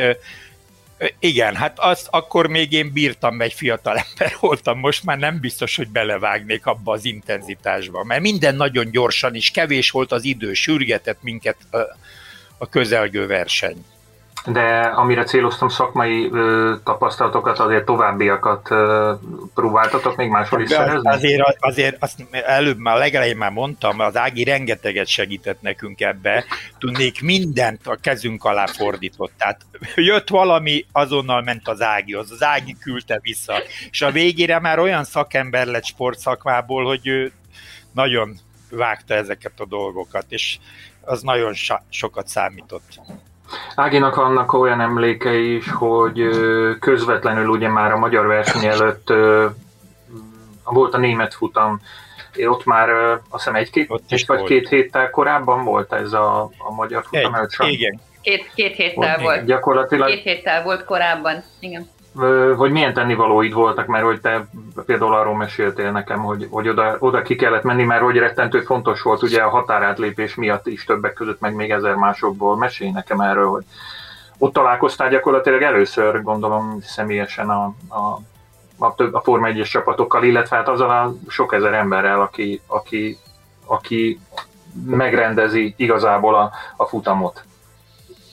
Szóval? Hát igen, tulajdonképpen az volt hogy nekem az első verseny, amit én láttam élőben, vagy tévében, vagy, vagy bárhogy is, és igazániból az volt a cél, hogy egyáltalán tájékoztatni a csapatokat arról, hogy, hogy merre jöjjenek, hogy jöjjenek, azért ott a, a háttérben arra is született megállapodás, hogy lehetőleg ne ezeket a kamionokat állítsák be a négy órás sorba, hanem ezeket engedjék át, és olyan piros-fehér-zöld szélvédőre ragasztható matricák készültek, hogy Hungaroring Forma egy magyar nagydíj, és akkor, hogy ezzel majd átengedik őket. Aztán volt, aki tényleg így, hogy na menjen, mert Forma egy, aztán volt, aki, na, akinek hosszabb várakozási időbe tellett ez a határátkelés, de de ez volt az egyik, tehát ezeket osztottuk ott szét a, a csapatok között, egyáltalán találkozni velük személyesen, információt adni vám, arról, hogy mire lehet számítani, tehát ott is jöttek vám. azért ezek a... Emlékszel a vám jogszabályokról, külön dokumentumok. Meg, meg a vám jogszabályok, és akkor mi, milyen papírokat kell, hogy hozzanak, és azt el ne felejtsék lepecsételtetni, mert különben nem vihetik vissza azt, amit Igen. behoztak, tehát azért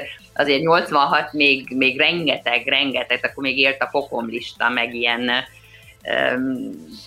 nem is tudom, tényleg ez olyan, mint hogy a nagyanyám gyerekkoráról beszélnék, pedig nem.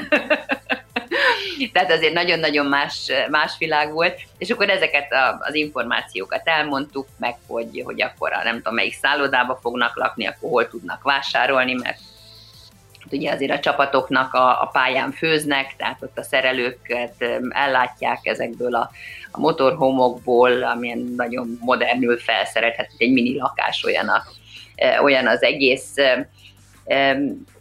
De valószínűleg én azt gondolom, hogy, hogy azért nagyon sok, sokak számára, akiknek semmi közük nem volt Ausztriánál távolabb eső országgal, tehát ez a, a haja, nekik is két fülük van, két szemük, egy orruk, érthetően beszélnek, tehát hogy azért, azért ilyen kicsit, kicsit megfoghatatlan volt ez nekik, hogy értem, mi van a vasfüggöny mögött, és ott is emberek élnek, és normálisan is út van, és, és stb. stb. Úgyhogy ez, azt hiszem, hogy Tamás, neked is voltak ilyen, ilyen jellegű tapasztalataid hogy, hogy ez a, és mi van ott, és hova megyünk, és bemegyünk, de akkor ki is engednek bennünket, vagy, vagy, vagy mi lesz? Hát nem hiszem, hát nem, nem hiszem, hogy ilyen fokon volt a dolog. Jó, ez, ez ennyi, ennyire, ennyire azt azért mond, már talán Inkább nem, azt mondanám, hogy egy nagyon kellemes meglepetés volt mindenkinek Budapest. Igen, igen, igen. És akkor tényleg nagyon jó hangulat, tehát ilyen busszal voltunk innen Hockenheim ringen, és ott, ott tényleg jöttek folyamatosan, érdeklődtek, volt, aki csak odajött, hogy na, na akkor látta, hogy itt vagyunk, és akkor hozzánk jönnek legközelebb.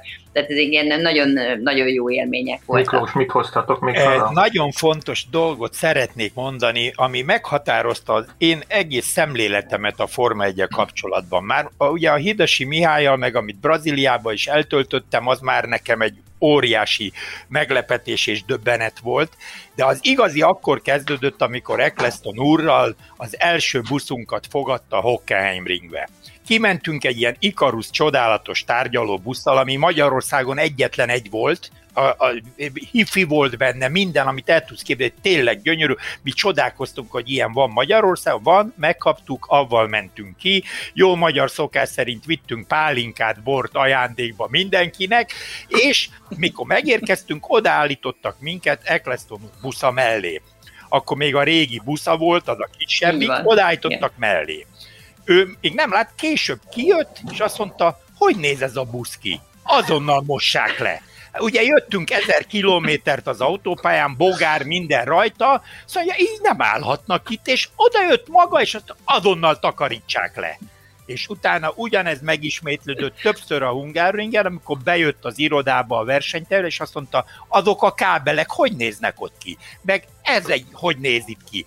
És itt, hát, amit ebből ki akartam hozni, ő megadta azt a szintet, amire ennek a Forma 1 szüksége volt, és ezért jutott a Forma 1 ilyen magas szintre, mert ő ezt megkövetelte mindenhol. Így van. Most a változást Tamás legink biztos, hogy még jobban érzi, mint én. Amerikai szemlélet egészen más. Tehát itt itt ahogy lett ebből a Forma 1-ből ez, ami most van, az Eccleston úrnak ezen a szemléletén és a hozzáállásán ö, alakult így ki. Száz százalék. Ez való, valóban, valóban így van, bocsánat, Tamás. Száz százalékig így van. Száz százalék. Először mindannyiunknak furcsa és volt, való... bocsánat, de aztán rájöttünk, hogy ez a lényeg. Ezt kell csinálni. És ugyanúgy, ahogy a, az autók a, a pedokban minden makulátlanul tiszták voltak, majd csapatok is megérkeztek, az első az volt, hogy a kamiont lemosták, ott a, a, a boxokban lehet, hogy szereltek egész éjszaka, de hogy ott olyan rend volt, és olyan tisztaság, tehát nem olajtócsákon szerszámokat, meg alkatrészeket rugdosva közlekedtek, tehát tény, tényleg példás rend volt mindenhol, az egész, az egész területen, és ez való igaz, hogy ezt meg is követelte. Nem engedte, hogy, hogy bárki is ott rendetlenséget csináljon. Csak, csak, csak azt, hogy én, én, én többször voltam a Brabham gyárban, amikor övé volt az a versenycsapat, hát az olyan makulátlan volt, de olyan, ezt nem lehet elmondani. Nem lehet elmondani. Ott egy szerszám nem volt keresztbetéve. És mikor a csapatjának a uniformisát megrendelte, akkor a nadrágokat úgy csináltak, hogy nem volt zsebe a nadrágnak, mert nem szeret az emberek zseb, zsebre dugott kézzel járnak. ez nem tényleg? Ez érdekes. Na. Ott például olyan embereket ismertünk meg, és egyébként ők is Bernie Eccleston mellett nőttek föl, mint Herbie Blash, aki éveken keresztül, vagy Charlie Whiting szegény, aki adóta is a, a, a legnagyobb vesztesége szerintem Forma 1-nek, hogy elment közülünk, és ezek ők mind ott nőttek föl Bernie Eccleston mellett, még amikor saját csapat volt, és utána ő építette ezt, mert tudta, hogy ezek az emberek alkalmasak erre a feladatra. Ez pontosan így van. A, a Charlie az potolhatatlan. Igen, hát az, az én, én egyszerűen nem is, én amikor, amikor tehát én kétszer szenvedtem meg az élet, nekem az életem egyébként az autósport volt, ti nem nagyon éltettek itt velem az utóbbi időben, tehát nyugdíjig gyakorlatilag én ezzel foglalkoztam a szövetséget, tehát nem csak a Forma 1 minden. Két, két dolog volt, amikor az életemben szinte hogy mondjam, megremegtem, vagy megrendültem. Az egyik, az első az, amikor a meghalt a Frank Tamás, itt lakott egyébként tőlem egy utcával arrébb, itt Magyarországon. Magyaroldon ezt tegyük hozzá. Magyaroldon, igen, és a másik pedig, amikor a Charlie halt meg. Ezt igen, a két igen. dolgot egyszerűen alig bírtam átviselni. Engem ugyanígy sújtott mind a két esetén. Nagyon jóba voltam Frank Tomival, nagyon jóba, és még a Gerső Péterrel is és hát a Charlie-t meg Igen. ezt kezdve ismertem. Hát ez sajnos így, ez megtörtént. Szépen lassan, így másfél óra környékén most már átcsúszhatunk a, a hallgatói kérdésekre, mert hogy küldtek nekünk jó párat. sajnos ezek közül néhányat már, már így sikerült feldolgoznunk, úgyhogy a végén majd felolvasom inkább az összes nevet, akik ötleteikkel, kérdéseikkel támogatták az adást, de azért még maradt olyan is, amire nem kaptunk választ. Például egy ilyen kérdés Varga Csabától, és nem találom a másik nevet. Első alkalommal hány éves szerződés kapott a uh, Hungaroring, emlékszik erre valaki, és ezt, ezt egyébként hogy szokták megállapítani? Tamás mondjuk, tehát egy, egy új pálya milyen hosszú szerződés szokott? Általában 5 éves, öt éves szerződések voltak és vannak, és ezeket 5 évenként megújították. Igen. Ah, Mi is annyit kaptunk. Uh, milyen kis öt éves volt? Szintén Varga Csaba kérdezi, és már megint nem találom a párját. Körülbelül hány alkalmazottal, hány magyar emberrel, magyar alkalmazottal indult a, a 86-os nagydíj? Ugye itt elhangzottak számok, hogy 1200-1300 jelentkező volt, amiből aztán lett 900 sport, sportbíró körülbelül? Pontosítanák, az alkalmazott szó az nem megfelelő ide. Tehát azt tudni kell, hogy a legtöbb ember, tehát legalábbis a sportszakma, akkor nevezzük így, akkor társadalmi munkában dolgozott, kis apró pénzt kaptak a költségeikre, meg mit tudom én, trikót, meg egyebeket a ruhájukhoz, de gyakorlatilag társadalmi munkában. Ö, igazából, sőt, még azt meg az autóklub látta el annak idején a rendezői feladatokat is, a, a nézőközönség területén, és még a, ők is gyakorlatilag szinte társadalmi munkában végezték a munkát. Ez egyébként ez az idővel azért természetesen változott, de akkor nagy volt a lelkesedés. Én megmerem kockáztatni azt a számot, hogy körülbelül 2000 ember dolgozott kint a pályán, ezekből talán 10% ha alkalmazotti minőségben volt, akkor sokat mondok. Uh-huh. És maga a cirkusz, tehát a, a száguldó cirkusz állandó személyzete, akik átjöttek Németországból Magyarországra, azok uh, hányan lehettek, mennyit tippeltek? Hát volt 10-12 csapat volt, akkor nem tudom, hát olyan csapatonként legalább 50-60, mennyi ember, Tamás? Te, legalább te annyi. Ide én úgy, úgy, úgy azt gondolom, legalábbis a brazil tapasztalat szerint, hogy, hogy dolgozó, tehát külföldi dolgozó van a pályán általában 1200 Igen. Az újságírók és a televíziós. A, meg a televízió is, így van. Igen, 1200 ember, igen.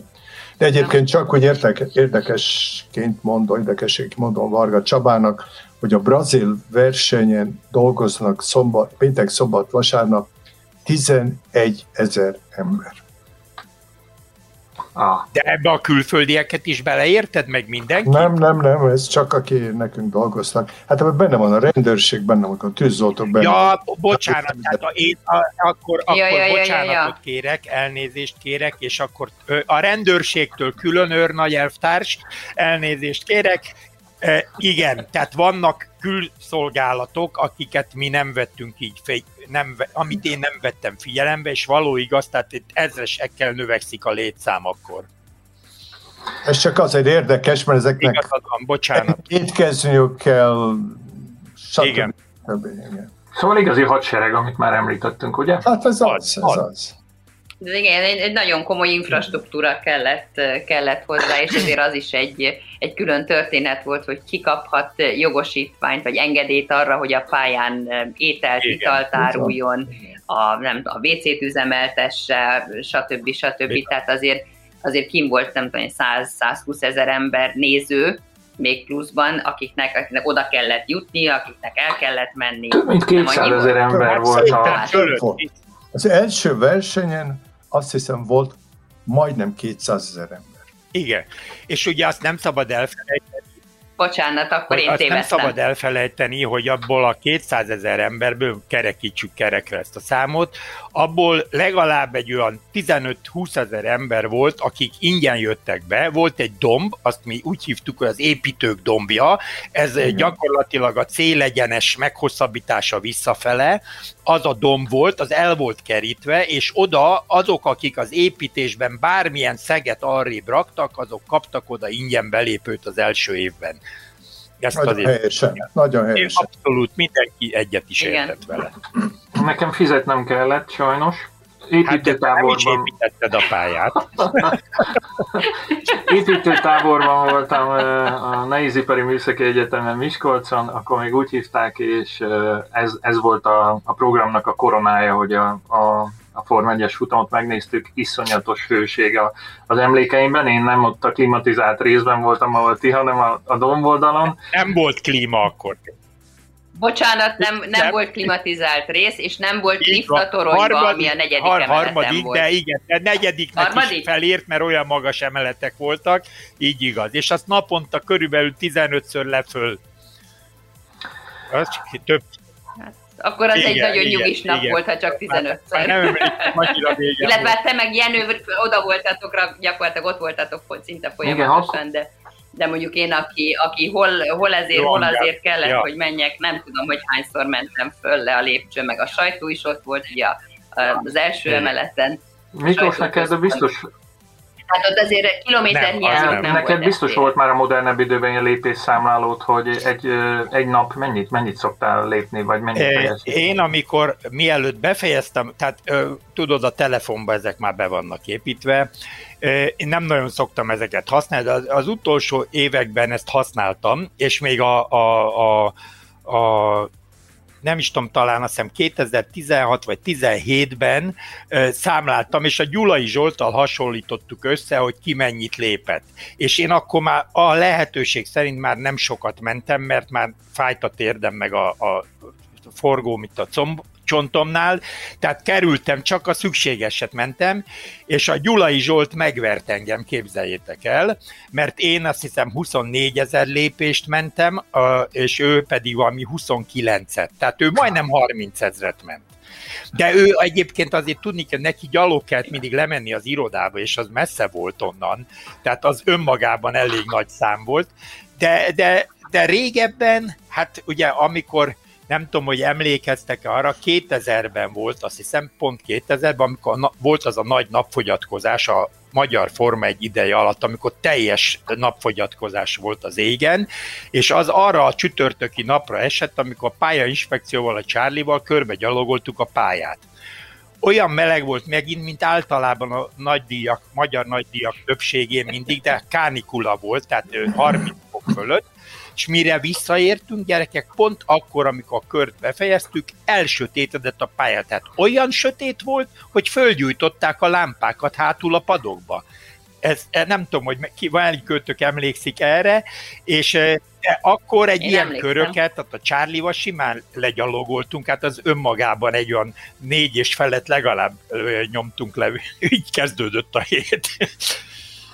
Hát, Hát az biztos, hogyha lett volna lépésszámláló, akkor én egy ilyen magyar nagydíj alatt napi szinten a 30 ezeret szerintem simán simán legyalogoltam. E, Sóvári Ádámtól is érkezett egy kérdés. A Hungaroring név vajon kinek köszönhető, e, vagy csak jött magától? Hát biztos nem. Esetleg volt más, volt-e más ötlet is a nevet illetően? Erre emlékeztek-e valamelyik ötlet?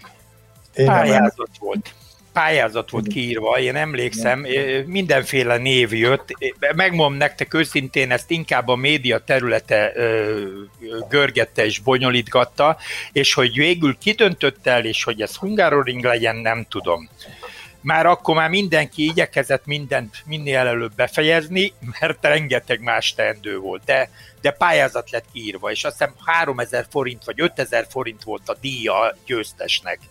Uh-huh. Én igen. Mert én is csak arra emlékszem, hogy több, több verzió volt, több minden futott, és akkor végül is az is szempont volt, hogy tehát lehetőleg ne a magyaródi versenyautópálya legyen, amit külföldi az életbe ki nem mond, Igen. hanem olyan, ami, ami nemzetközi közegben is könnyen megjegyezhető, de Magyarországhoz is kapcsolódik, de hogy pontosan kimondta azt, hogy na akkor Hungaroring legyen, ezt már lehet, hogy a László Erika Igen, talán ő, igen, egyébként.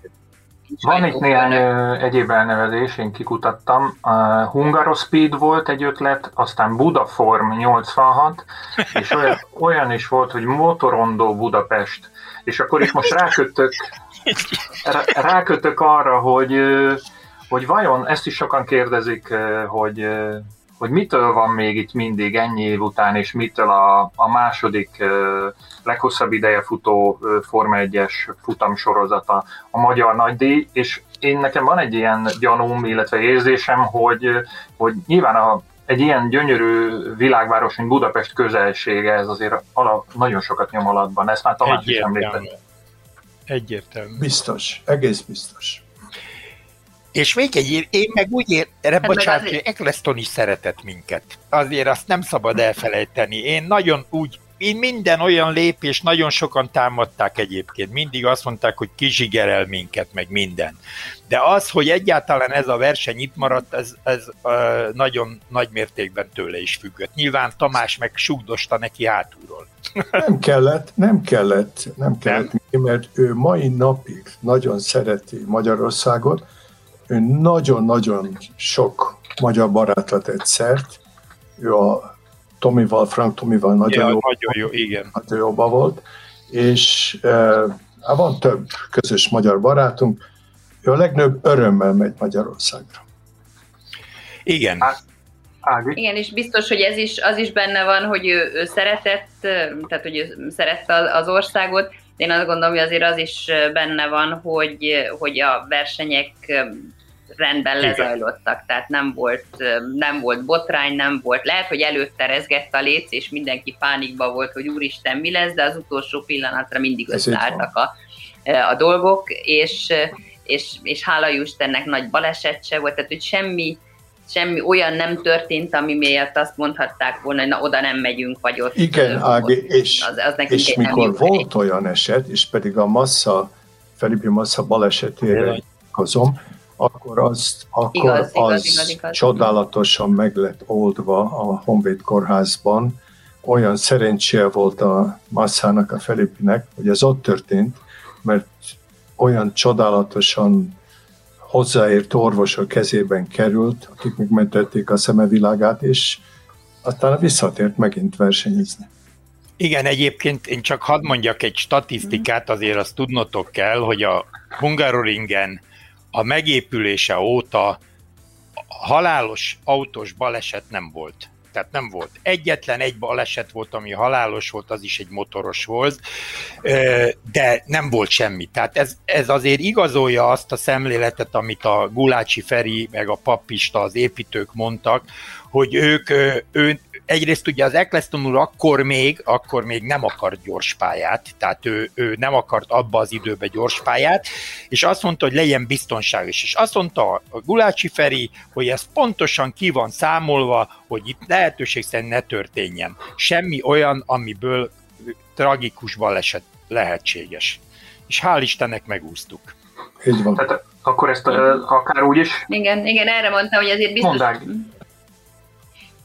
Nem csak, hogy, hogy erre gondoltam, hogy, hogy hál' Istennek ezt, tehát az ilyen nagyon csúnya baleseteket meg, megúsztuk, és, és ugye az elején mindig az, hogy ez egy technikás pálya, amit a versenyzők sem annyira szerettek, mert, mert munkás volt itt versenyezni, de, de ugyanakkor megbiztonságosabb, mert nem tudtak olyan szédületes száguldásba. Akkor ezt úgy is értékeljük, hogy a, a hátránya egyben előny is volt, tehát attól, hogy úgymond lassú volt, bár Tamás elmondta, hogy miért volt uh-huh. többek között jó, hogy lassú volt, hogy minél többet mutassák a reklámpartnereket a televíziókészülékek, de hogy ez, ez azt is hozta magával, hogy biztonságos volt, és talán ennek is köszönhetjük, hogy idén, nem, tavaly a 35. Magyar Nagydíjat rendezték tavaly, már. Igen, tavaly, így van.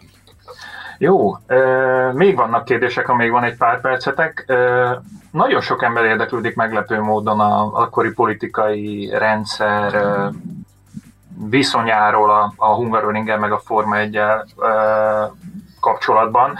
Például azt kérdezik, hogy a, tudtok-e arról, hogy lett született olyan politikai, olyan kérés a politikai vezetés legmagasabb szintjéről, amit, amit mindenképpen teljesíteni kellett, vagy, vagy hirtelen, hirtelen valamelyik politikai vezetőtől. Ugye akkoriban úgy hívták őket például, hogy Lázár György a miniszter tanácselnök, a, így van, miniszter a, a mai miniszterelnök, vagy Losonci Pál az elnöki tanácselnöke, ő a, az államelnöknek felel most meg. Szóval, hogy hallottatok-e ilyesmiről? Szabad erről beszélni, hogyha hallottatok?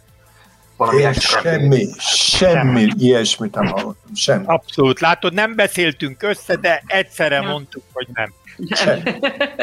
Egyszerre ráztuk a fejünket, hogy, e, hogy nem. Én nem, azért, nem. Egy, mivel én végignyomtam 33 évet kint a pályán, azt kell mondjam, az utána következő időszakokban sokkal több volt a politikai beleszólás különböző területekbe, mint akkor az elején és az első öt évben.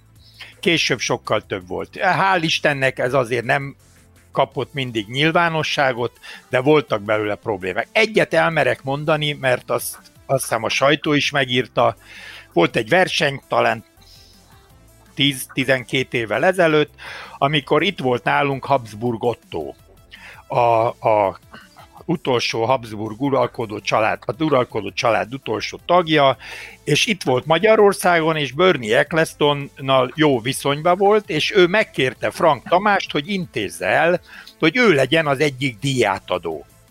És a Frank Tamás ugye azt mondta, hogy oké, okay, majd ő megbeszéli, akkor a Ferjánc Attila volt a szövetség elnöke, és a mondta a Ferjánc Attilának, hogy így lesz. A Ferjánc Attila meg azt mondta, hogy nem, mert a szabályban le van írva, hogy a harmadik pozíciót minden esetben az adott nemzeti sportszövetség elnöke adja át, és ő ehhez ragaszkodott.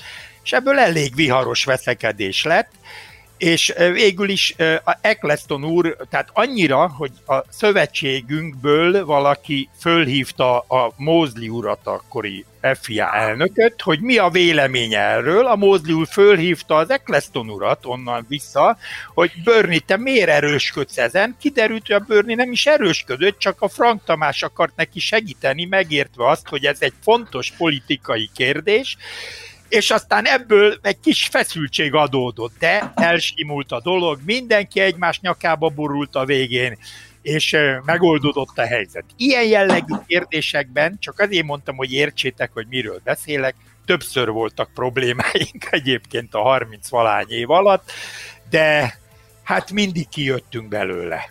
Ja, én úgy látom, hogy az a fontos, De... hogy, hogy ezekben az esetekben minél gyorsabban és minél hatékonyabban megoldások szülessenek. Ugye ez a kulcsa, gondolom, de probléma ezer adódik, Ági.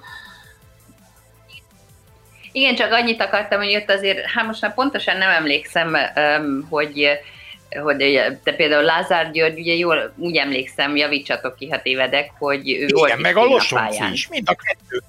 Ugye, meg, meg Losonci is volt, és hogy is volt ez a kormánykereket ejtően? A, nem, az, a, a következő, mi előtte, bocsánat, mi ugye én a szövetségben dolgoztam, mint említettem, és mi minden évben jártunk ki Párizsba az FIA-nak az éves kongresszusára, Nádasdi Jancsival voltunk kint, és 85 év végén is voltunk kint. És ott minket megkeresett a francia delegáció, pontosabban akkori Baleszre elnök úr közvetítésével a párizsi polgármester,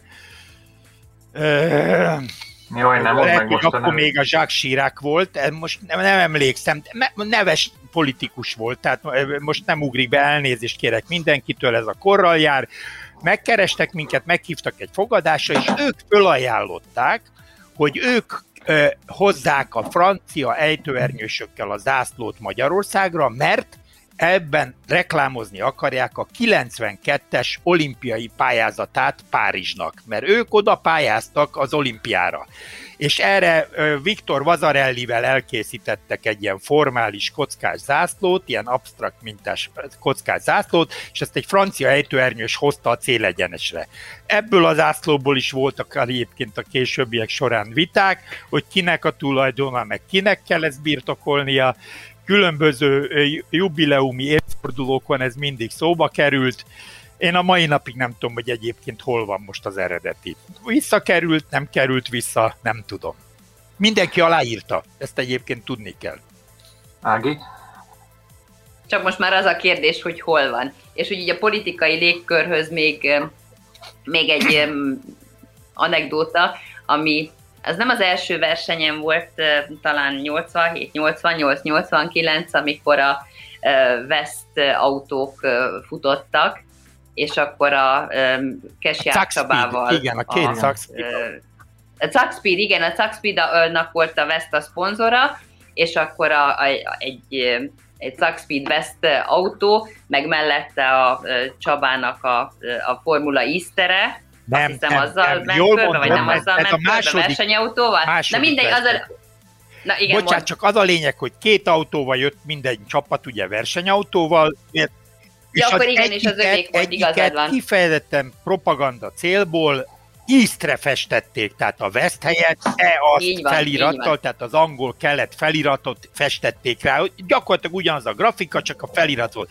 És a magyar és az osztrák határa nem 88-as verseny volt, mert a, a közvetlen a rendszerváltás előtti időszak volt. És a osztrák oldalon állt a West, és a, nálunk állt a, az ízt, és ezt a sajtó előtt, a tévé előtt megcserélték, hogy átment keresztbe a két autó. Ebből egy nagyon jó kis marketing fogás volt, és ezért is mondtam, hogy ez is hozzájárult egyébként a rendszerváltáshoz, mert pont az egy 88-ban volt. De ezek az autók ott, a pályán ott is ott voltak, pedig ma arra emlékszem, hogy a pályán, a pályán is körbe mentek, ez a, a, az East-West egymás, igen, egymás mellett. Igen, tehát hogy azért, azért ez már nagyon a nyitás Abszolút, szelét hordozta magában, hogy az előszele, az előszele volt. És akkor ez egy óriási nagy dolog volt, tehát most aki nem tudom, a 20-as éveiben jár, az, mi volt ebben olyan nagy dolog, hát Igen. abban a környezetben és abban a politikai légkörben ez akkor egy nagyon Igen, nagy és felső volt. szinten is jóvá hagyták, tehát ez volt a lényege. Akad még kérdés, de most már rövid, rövidre fogom. Tarján Ferenc arra kíváncsi, hogy úgy látszik, hogy kiszúrta a korabeli felvételekről, hogy mm, valóban minden beavatkozó egység magyar volt-e, és minden pályabíró magyar volt-e, hiszen azt hiszem, hogy a, a pont a beavatkozók, ugye őket így kell hívni, egy szomszédos szocialista országból érkeztek. Igen. Hát pontosabban két helyről érkeztek. Az első évben nem volt nekünk akkor még saját ilyen jellegű személyzetünk és járművünk se, hanem Csehszlovákiából az ottani Narex cég, az egy ilyen biztonságtechnikai bányamentőssel, meg egyebekkel foglalkoztak. Jöttek Tátra 613-as autóval, azt hiszem legalább 8 és az ONS, a német a, a szövetségnek a biztonsági csapata ö, hozta a úgynevezett gyors beavatkozókat, tehát az, a First Intervention ö, jármű, tehát az első beavatkozó jármű, azokat igen. ők hozták, tehát azok Porsche, BMW, meg ilyen komolyabb járművek voltak. Ők ketten együtt Tehát nagyon érdekes volt, mert a versenyirányításban három nyelven folyt, nem, négy nyelven folyt sőt, öt nyelven folyt a társalgás, mert a Zsemberi Jenő franciául beszélt a Korsmitúrral, aki a felügyelő volt, a Narex volt előttünk, akik csehül, csehül beszéltek, annak volt egy tolmácsuk, és azok tolmácsoltak felénk, a németek németül beszéltek, és egyébként, amikor bejött valaki és hivatalos ügyet intézett, az meg angolul beszélt. Tehát ez, ez egy ilyen eszméletlen bábeli toronyá alakult ott. Az első két évben volt ez, három évben talán, utána kialakult a magyar csapat, vagy 89-ben alakult ki azt hiszem a magyar csapat teljes egészében. A, akinek nem lenne meg a fejben, hogy hogy néztek ki ezek a tátra e, autók, az, az arra kell, hogy rákeressen az interneten, hogy Taki Inoue balesete 1995, ugye ő... Aha. Rossz indulatúak. A, a Miklós magára vette, de igen, ilyen is előfordul, de szerencsére nem, nem volt ezzel probléma, tehát nem volt egy, egyáltalán súlyos az eset. Jó, most már nagyon a végén vagyunk, még kérem egy kicsit a türelmeteket. Az, arra kíváncsiak Berta Zsófia például, hogy mennyire volt euforikus érzés az első verseny, az, nem csak Magyarországon, hanem a vasfüggöny mögött. A szervező, hosszú a kérdés, olvasom. A szervezőknek, a nézőknek adott ez bármiféle szabadságérzetet?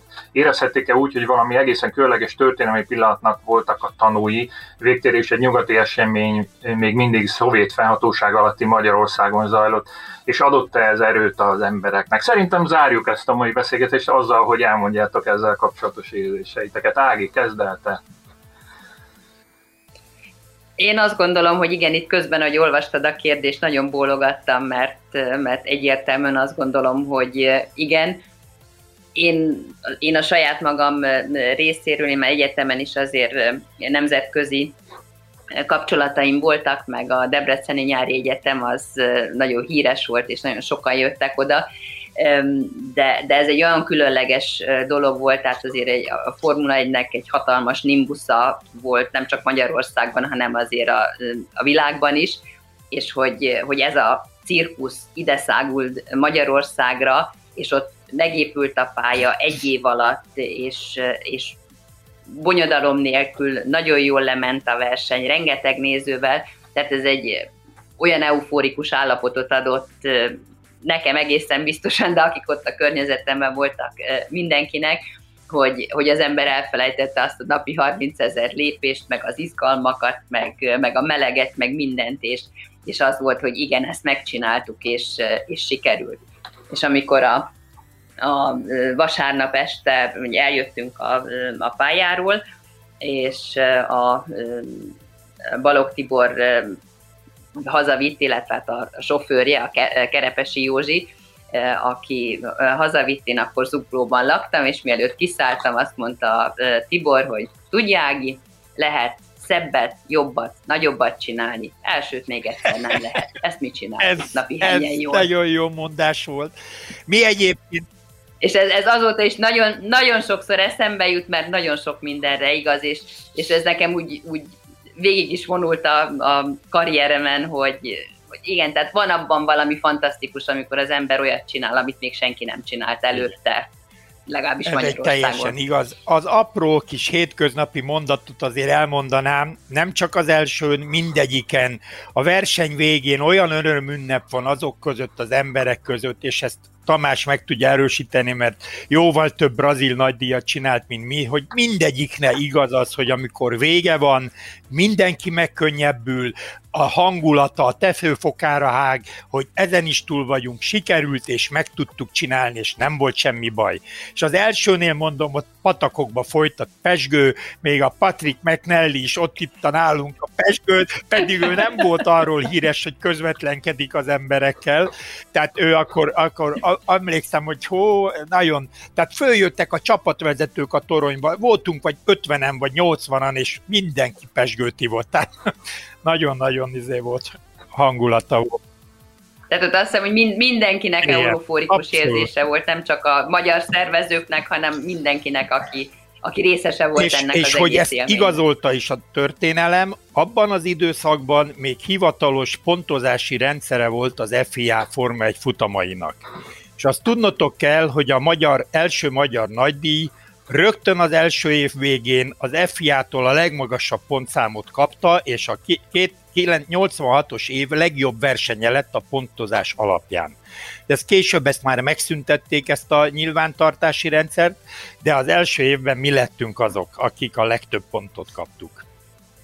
Tamás, te, te az előzetes beszélgetésünkön ennél még, még messzebbre mentél, tehát azt, azt mondtad, hogy közel van a 86-os magyar nagydíjnak ahhoz, hogy 89-ben megnyitották a, a vasfüggönyt, és, és hát, hogy összeomlott, leomlott a, a határzár és a rendszer is aztán. Tehát kezdjük akkor az eufóriától idáig a gondolatmenetedet, hogyha megkérdezhetem. Hát én eufóriát soha nem éreztem, megkönnyebbülést, megkönnyebbülést, és hozzáteszem azt, bevallom nektek, én összesen azt hiszem rendeztem 55 vagy 56 Formula 1 versenyt, és megtanultam, mai napig is így érzem, hogy rettenetesen veszélyes munka. Mert annyi minden történhet, és hála Istennek se Brazilban, se Magyarországon nem történt, de történhet. Hát ott van például az imolai baleset esete, amikor Szökmányító meghalt, és a Ratzenberger, ugye? Hát, hogy az milyen érzés lehet a szervezőknek, azt nem is merem elgondolni. De ez bárhol megtörténhet. Ez egy nagyon veszélyes sport. Tehát én inkább csak azt tudom mondani, hogy nagyon megkönnyebbültem. Én az utolsó öt kört a Urbán Lajos mellett ültem fenn a kormány páholyban, és akkor vége lett, akkor a főnök azt mondta, na, megcsináltuk. Hát mondom, valójában, valójában hihetetlen. És valójában egy hihetetlen munka volt, és akik azt összehozták, és hát nem lehet tulajdonképpen kiemelni embereket, hát a száz dolgoztak emberek, és fontos munkát végeztek, hát ez egy csodák csodája volt. Nagyon-nagyon szépen köszönöm, hogy ezt elmondtátok. Még van egy kérdés, amit már az elején föltettem, hogy csak egy, egy vagy két rövid mondatba válaszoljatok, legyetek szívesek, hogy jelen pillanatban mivel foglalkoztok, és esetleg milyen tervek vannak még a feje, fejeitekben, hogy mit kellene még a, a következő néhány évtizedben elkövetni, akár autósport, akár az élet más területén. Ági, legyen megint így az első szó, az utolsó első szó az utolsó első szó. Én aztán a formal egy világából jó néhány évet eltöltöttem, a tolmácsolás, tolmácsolással foglalkoztam, aztán 16 évet Brüsszelben dolgoztam, az Európai Unió egyik intézményének voltam a középvezetője, most itthon vagyok, és vezetői coachinggal, rendezvények levezetésével foglalkozom. És tulajdonképpen ez a mondat, amit idéztem, ez, ez úgy nekem nagyon a mottom is, tehát én akkor érzem magam leginkább elemében, amikor vagy a semmiből lehet valamit létrehozni, vagy valamit, ami nem működik, azt meg lehet fordítani, és, és valami jót lehet belőle csinálni. Most ilyen konkrét elképzelésem vagy projektem erre nincs, de azt gondolom, hogyha az ember nyitott és, és kiküldi a jeleket, hogy az ilyen helyzetek megtalálják, akkor azok, azok be fognak jönni. Miklós, akkor most te következel, most már ez a sorrend alakult ki itt az elmúlt két órában lassan? Hát én a beszélgetés közben is már jeleztem és céloztam rá, hogy gyakorlatilag pár év mérnökösködési munka után én az egész életemet az autósportba töltöttem el, onnan mentem, nevezzük így nyugdíjba, én most nyugdíjas vagyok, és megmondom nektek őszintén, háztartási alkalmazott lettem, mert a feleségem dolgozik, én viszont rendben tartom itthon a házat, a kutyát, a gyerekeket, tehát amit lehet magamra vállalok. Én már nem kívánok egyébként, ezt most őszintén mondom, én már nem kívánok többet dolgozni az autósportban. Aki tanácsomat, vagy a véleményemet, vagy esetleg az emlékeimet kérdezi, én mindig szívesen válaszolok, átadom, amit tudok, de azt hiszem, hogy azért most már más korosztályoké a jövő, és a szemléletek is megváltoztak, amihez én nem tudom, hogy tudnék-e valójában igazodni. Ez, ez én úgy gondolom, nekem már itt hon van a helyem, és eh, én egy szép életet éltem, nem fogok és nem akarok még meghalni, én szeretném a gyerekeimet felnőni, látni, és amit tudok, segítek nekik. Ennyi a terveim. Köszönöm. Tamás az elmondta már, hogy minden hónap, nem tudom hányadikán várja a postást, mert nyugdíjas lett, de... Ez van, így van, igen, és nem jön, és nem jön a postás, ez a legnagyobb baj. Várjál, de még van egy, még egy gonosz kérdésem, hogyha a Liberty-től felhívnának, mint annak idején Eccleston úr, hogy Tamás, neked ebben nagy tapasztalatod van, jó lenne Észak-Koreába egy versenyt rendezni, akkor akkor most is ugyanúgy ugranál, repülőre szállnál, és mennél, és csinálnád? Egész biztos, hogy nem mennék. Egész biztos. De ezt tudod, és többen tudják, hogy én nem egészen értettem egyet, és értek egyet azzal a irányal, amiben a Liberty vezeti a Formula 1 világot. De hát ez egy más kérdés, ez az, az, én, az én hozzá, az én meglátásom. Én valójában a Mikivel együtt nyugdíjas lettem múlt héten, mert eladtam a céget, de tudod, és most azon, azon törekedem, hogy a mi kávénk jobb legyen, mint Ecostone úr kávéja. Szomszédok vagyunk, és állandóan vitatkozunk arról, hogy kinek jobb a kávéja. És szerintem az enyém sokkal jobb. Hát, erről folyik a vita. Ennek van valamilyen márka neve egyébként? Le, lehet ezt keresni Európában is, vagy Magyarországon? Nem, nem, hát nem, nagyon, nagyon keve, olyan keveset termelünk, és Bern is olyan keveset, hogy hát az, azzal nem érdemes mondjuk különösképpen foglalkozni. Mi egy ilyen, egy ilyen szövetkezetnek eladjuk a kávét, kivéve azt a két zsákot, amit ami a legjobban kiválasztott kávészemekből áll, és azt otthon tartjuk én a a ültetvényen, és hát a barátoknak osztogatjuk időnként ilyen kilós csomagokban. Hát az szerintem a legjobb kávé, ami létezik. Egy, egy zsák egyébként az 60 kiló, tehát 120 kiló. Az igen. Az szép. Köszönjük kedves hallgatóinknak, hogy a műsorvezető mikrofonjának hanghibája ellenére is velünk tartottatok, és hálásak vagyunk azokért a kérdésekért, amelyeket elküldtetek nekünk. Kérjük, ajánljátok barátaitoknak, ismerőseiteknek is, hogy kövessék podcastünket Spotify-on és a többi netes lejátszón. Ha elsőként akartok értesülni a friss adásról, mindenképpen iratkozzatok fel ezekre a felületekre. Csatlakozzatok a Formula Podcast Facebook csoportjához, kérdezzetek tőlünk ott vagy e-mailben a címünk podcastkukacformula.hu, ha pedig szóba kerülünk, nem ulasszátok el használni a hashtag Formula Podcast jelzést. Olvassátok a formula.hu-t, lapozgassátok magazinunkat, nézzétek tévéműsorainkat, tegyétek ki fali naptárunkat, keresétek könyveiket webáruházunkban, de ami még ennél is fontosabb, szeressétek az autósportot. Az adás végén nem marad más hátra, mint hogy vendégeink Tarnai Ágnes, Szamos Miklós és Rónyi Tamás, valamint barátaim, szerkesztő kollégáim Gelérfi Gergő és Mészáros Sándor, illetve Hilbert Péter technikus nevében is elbúcsúzzak. Pár nap múlva ismét hallhattok rólunk, addig is sziasztok!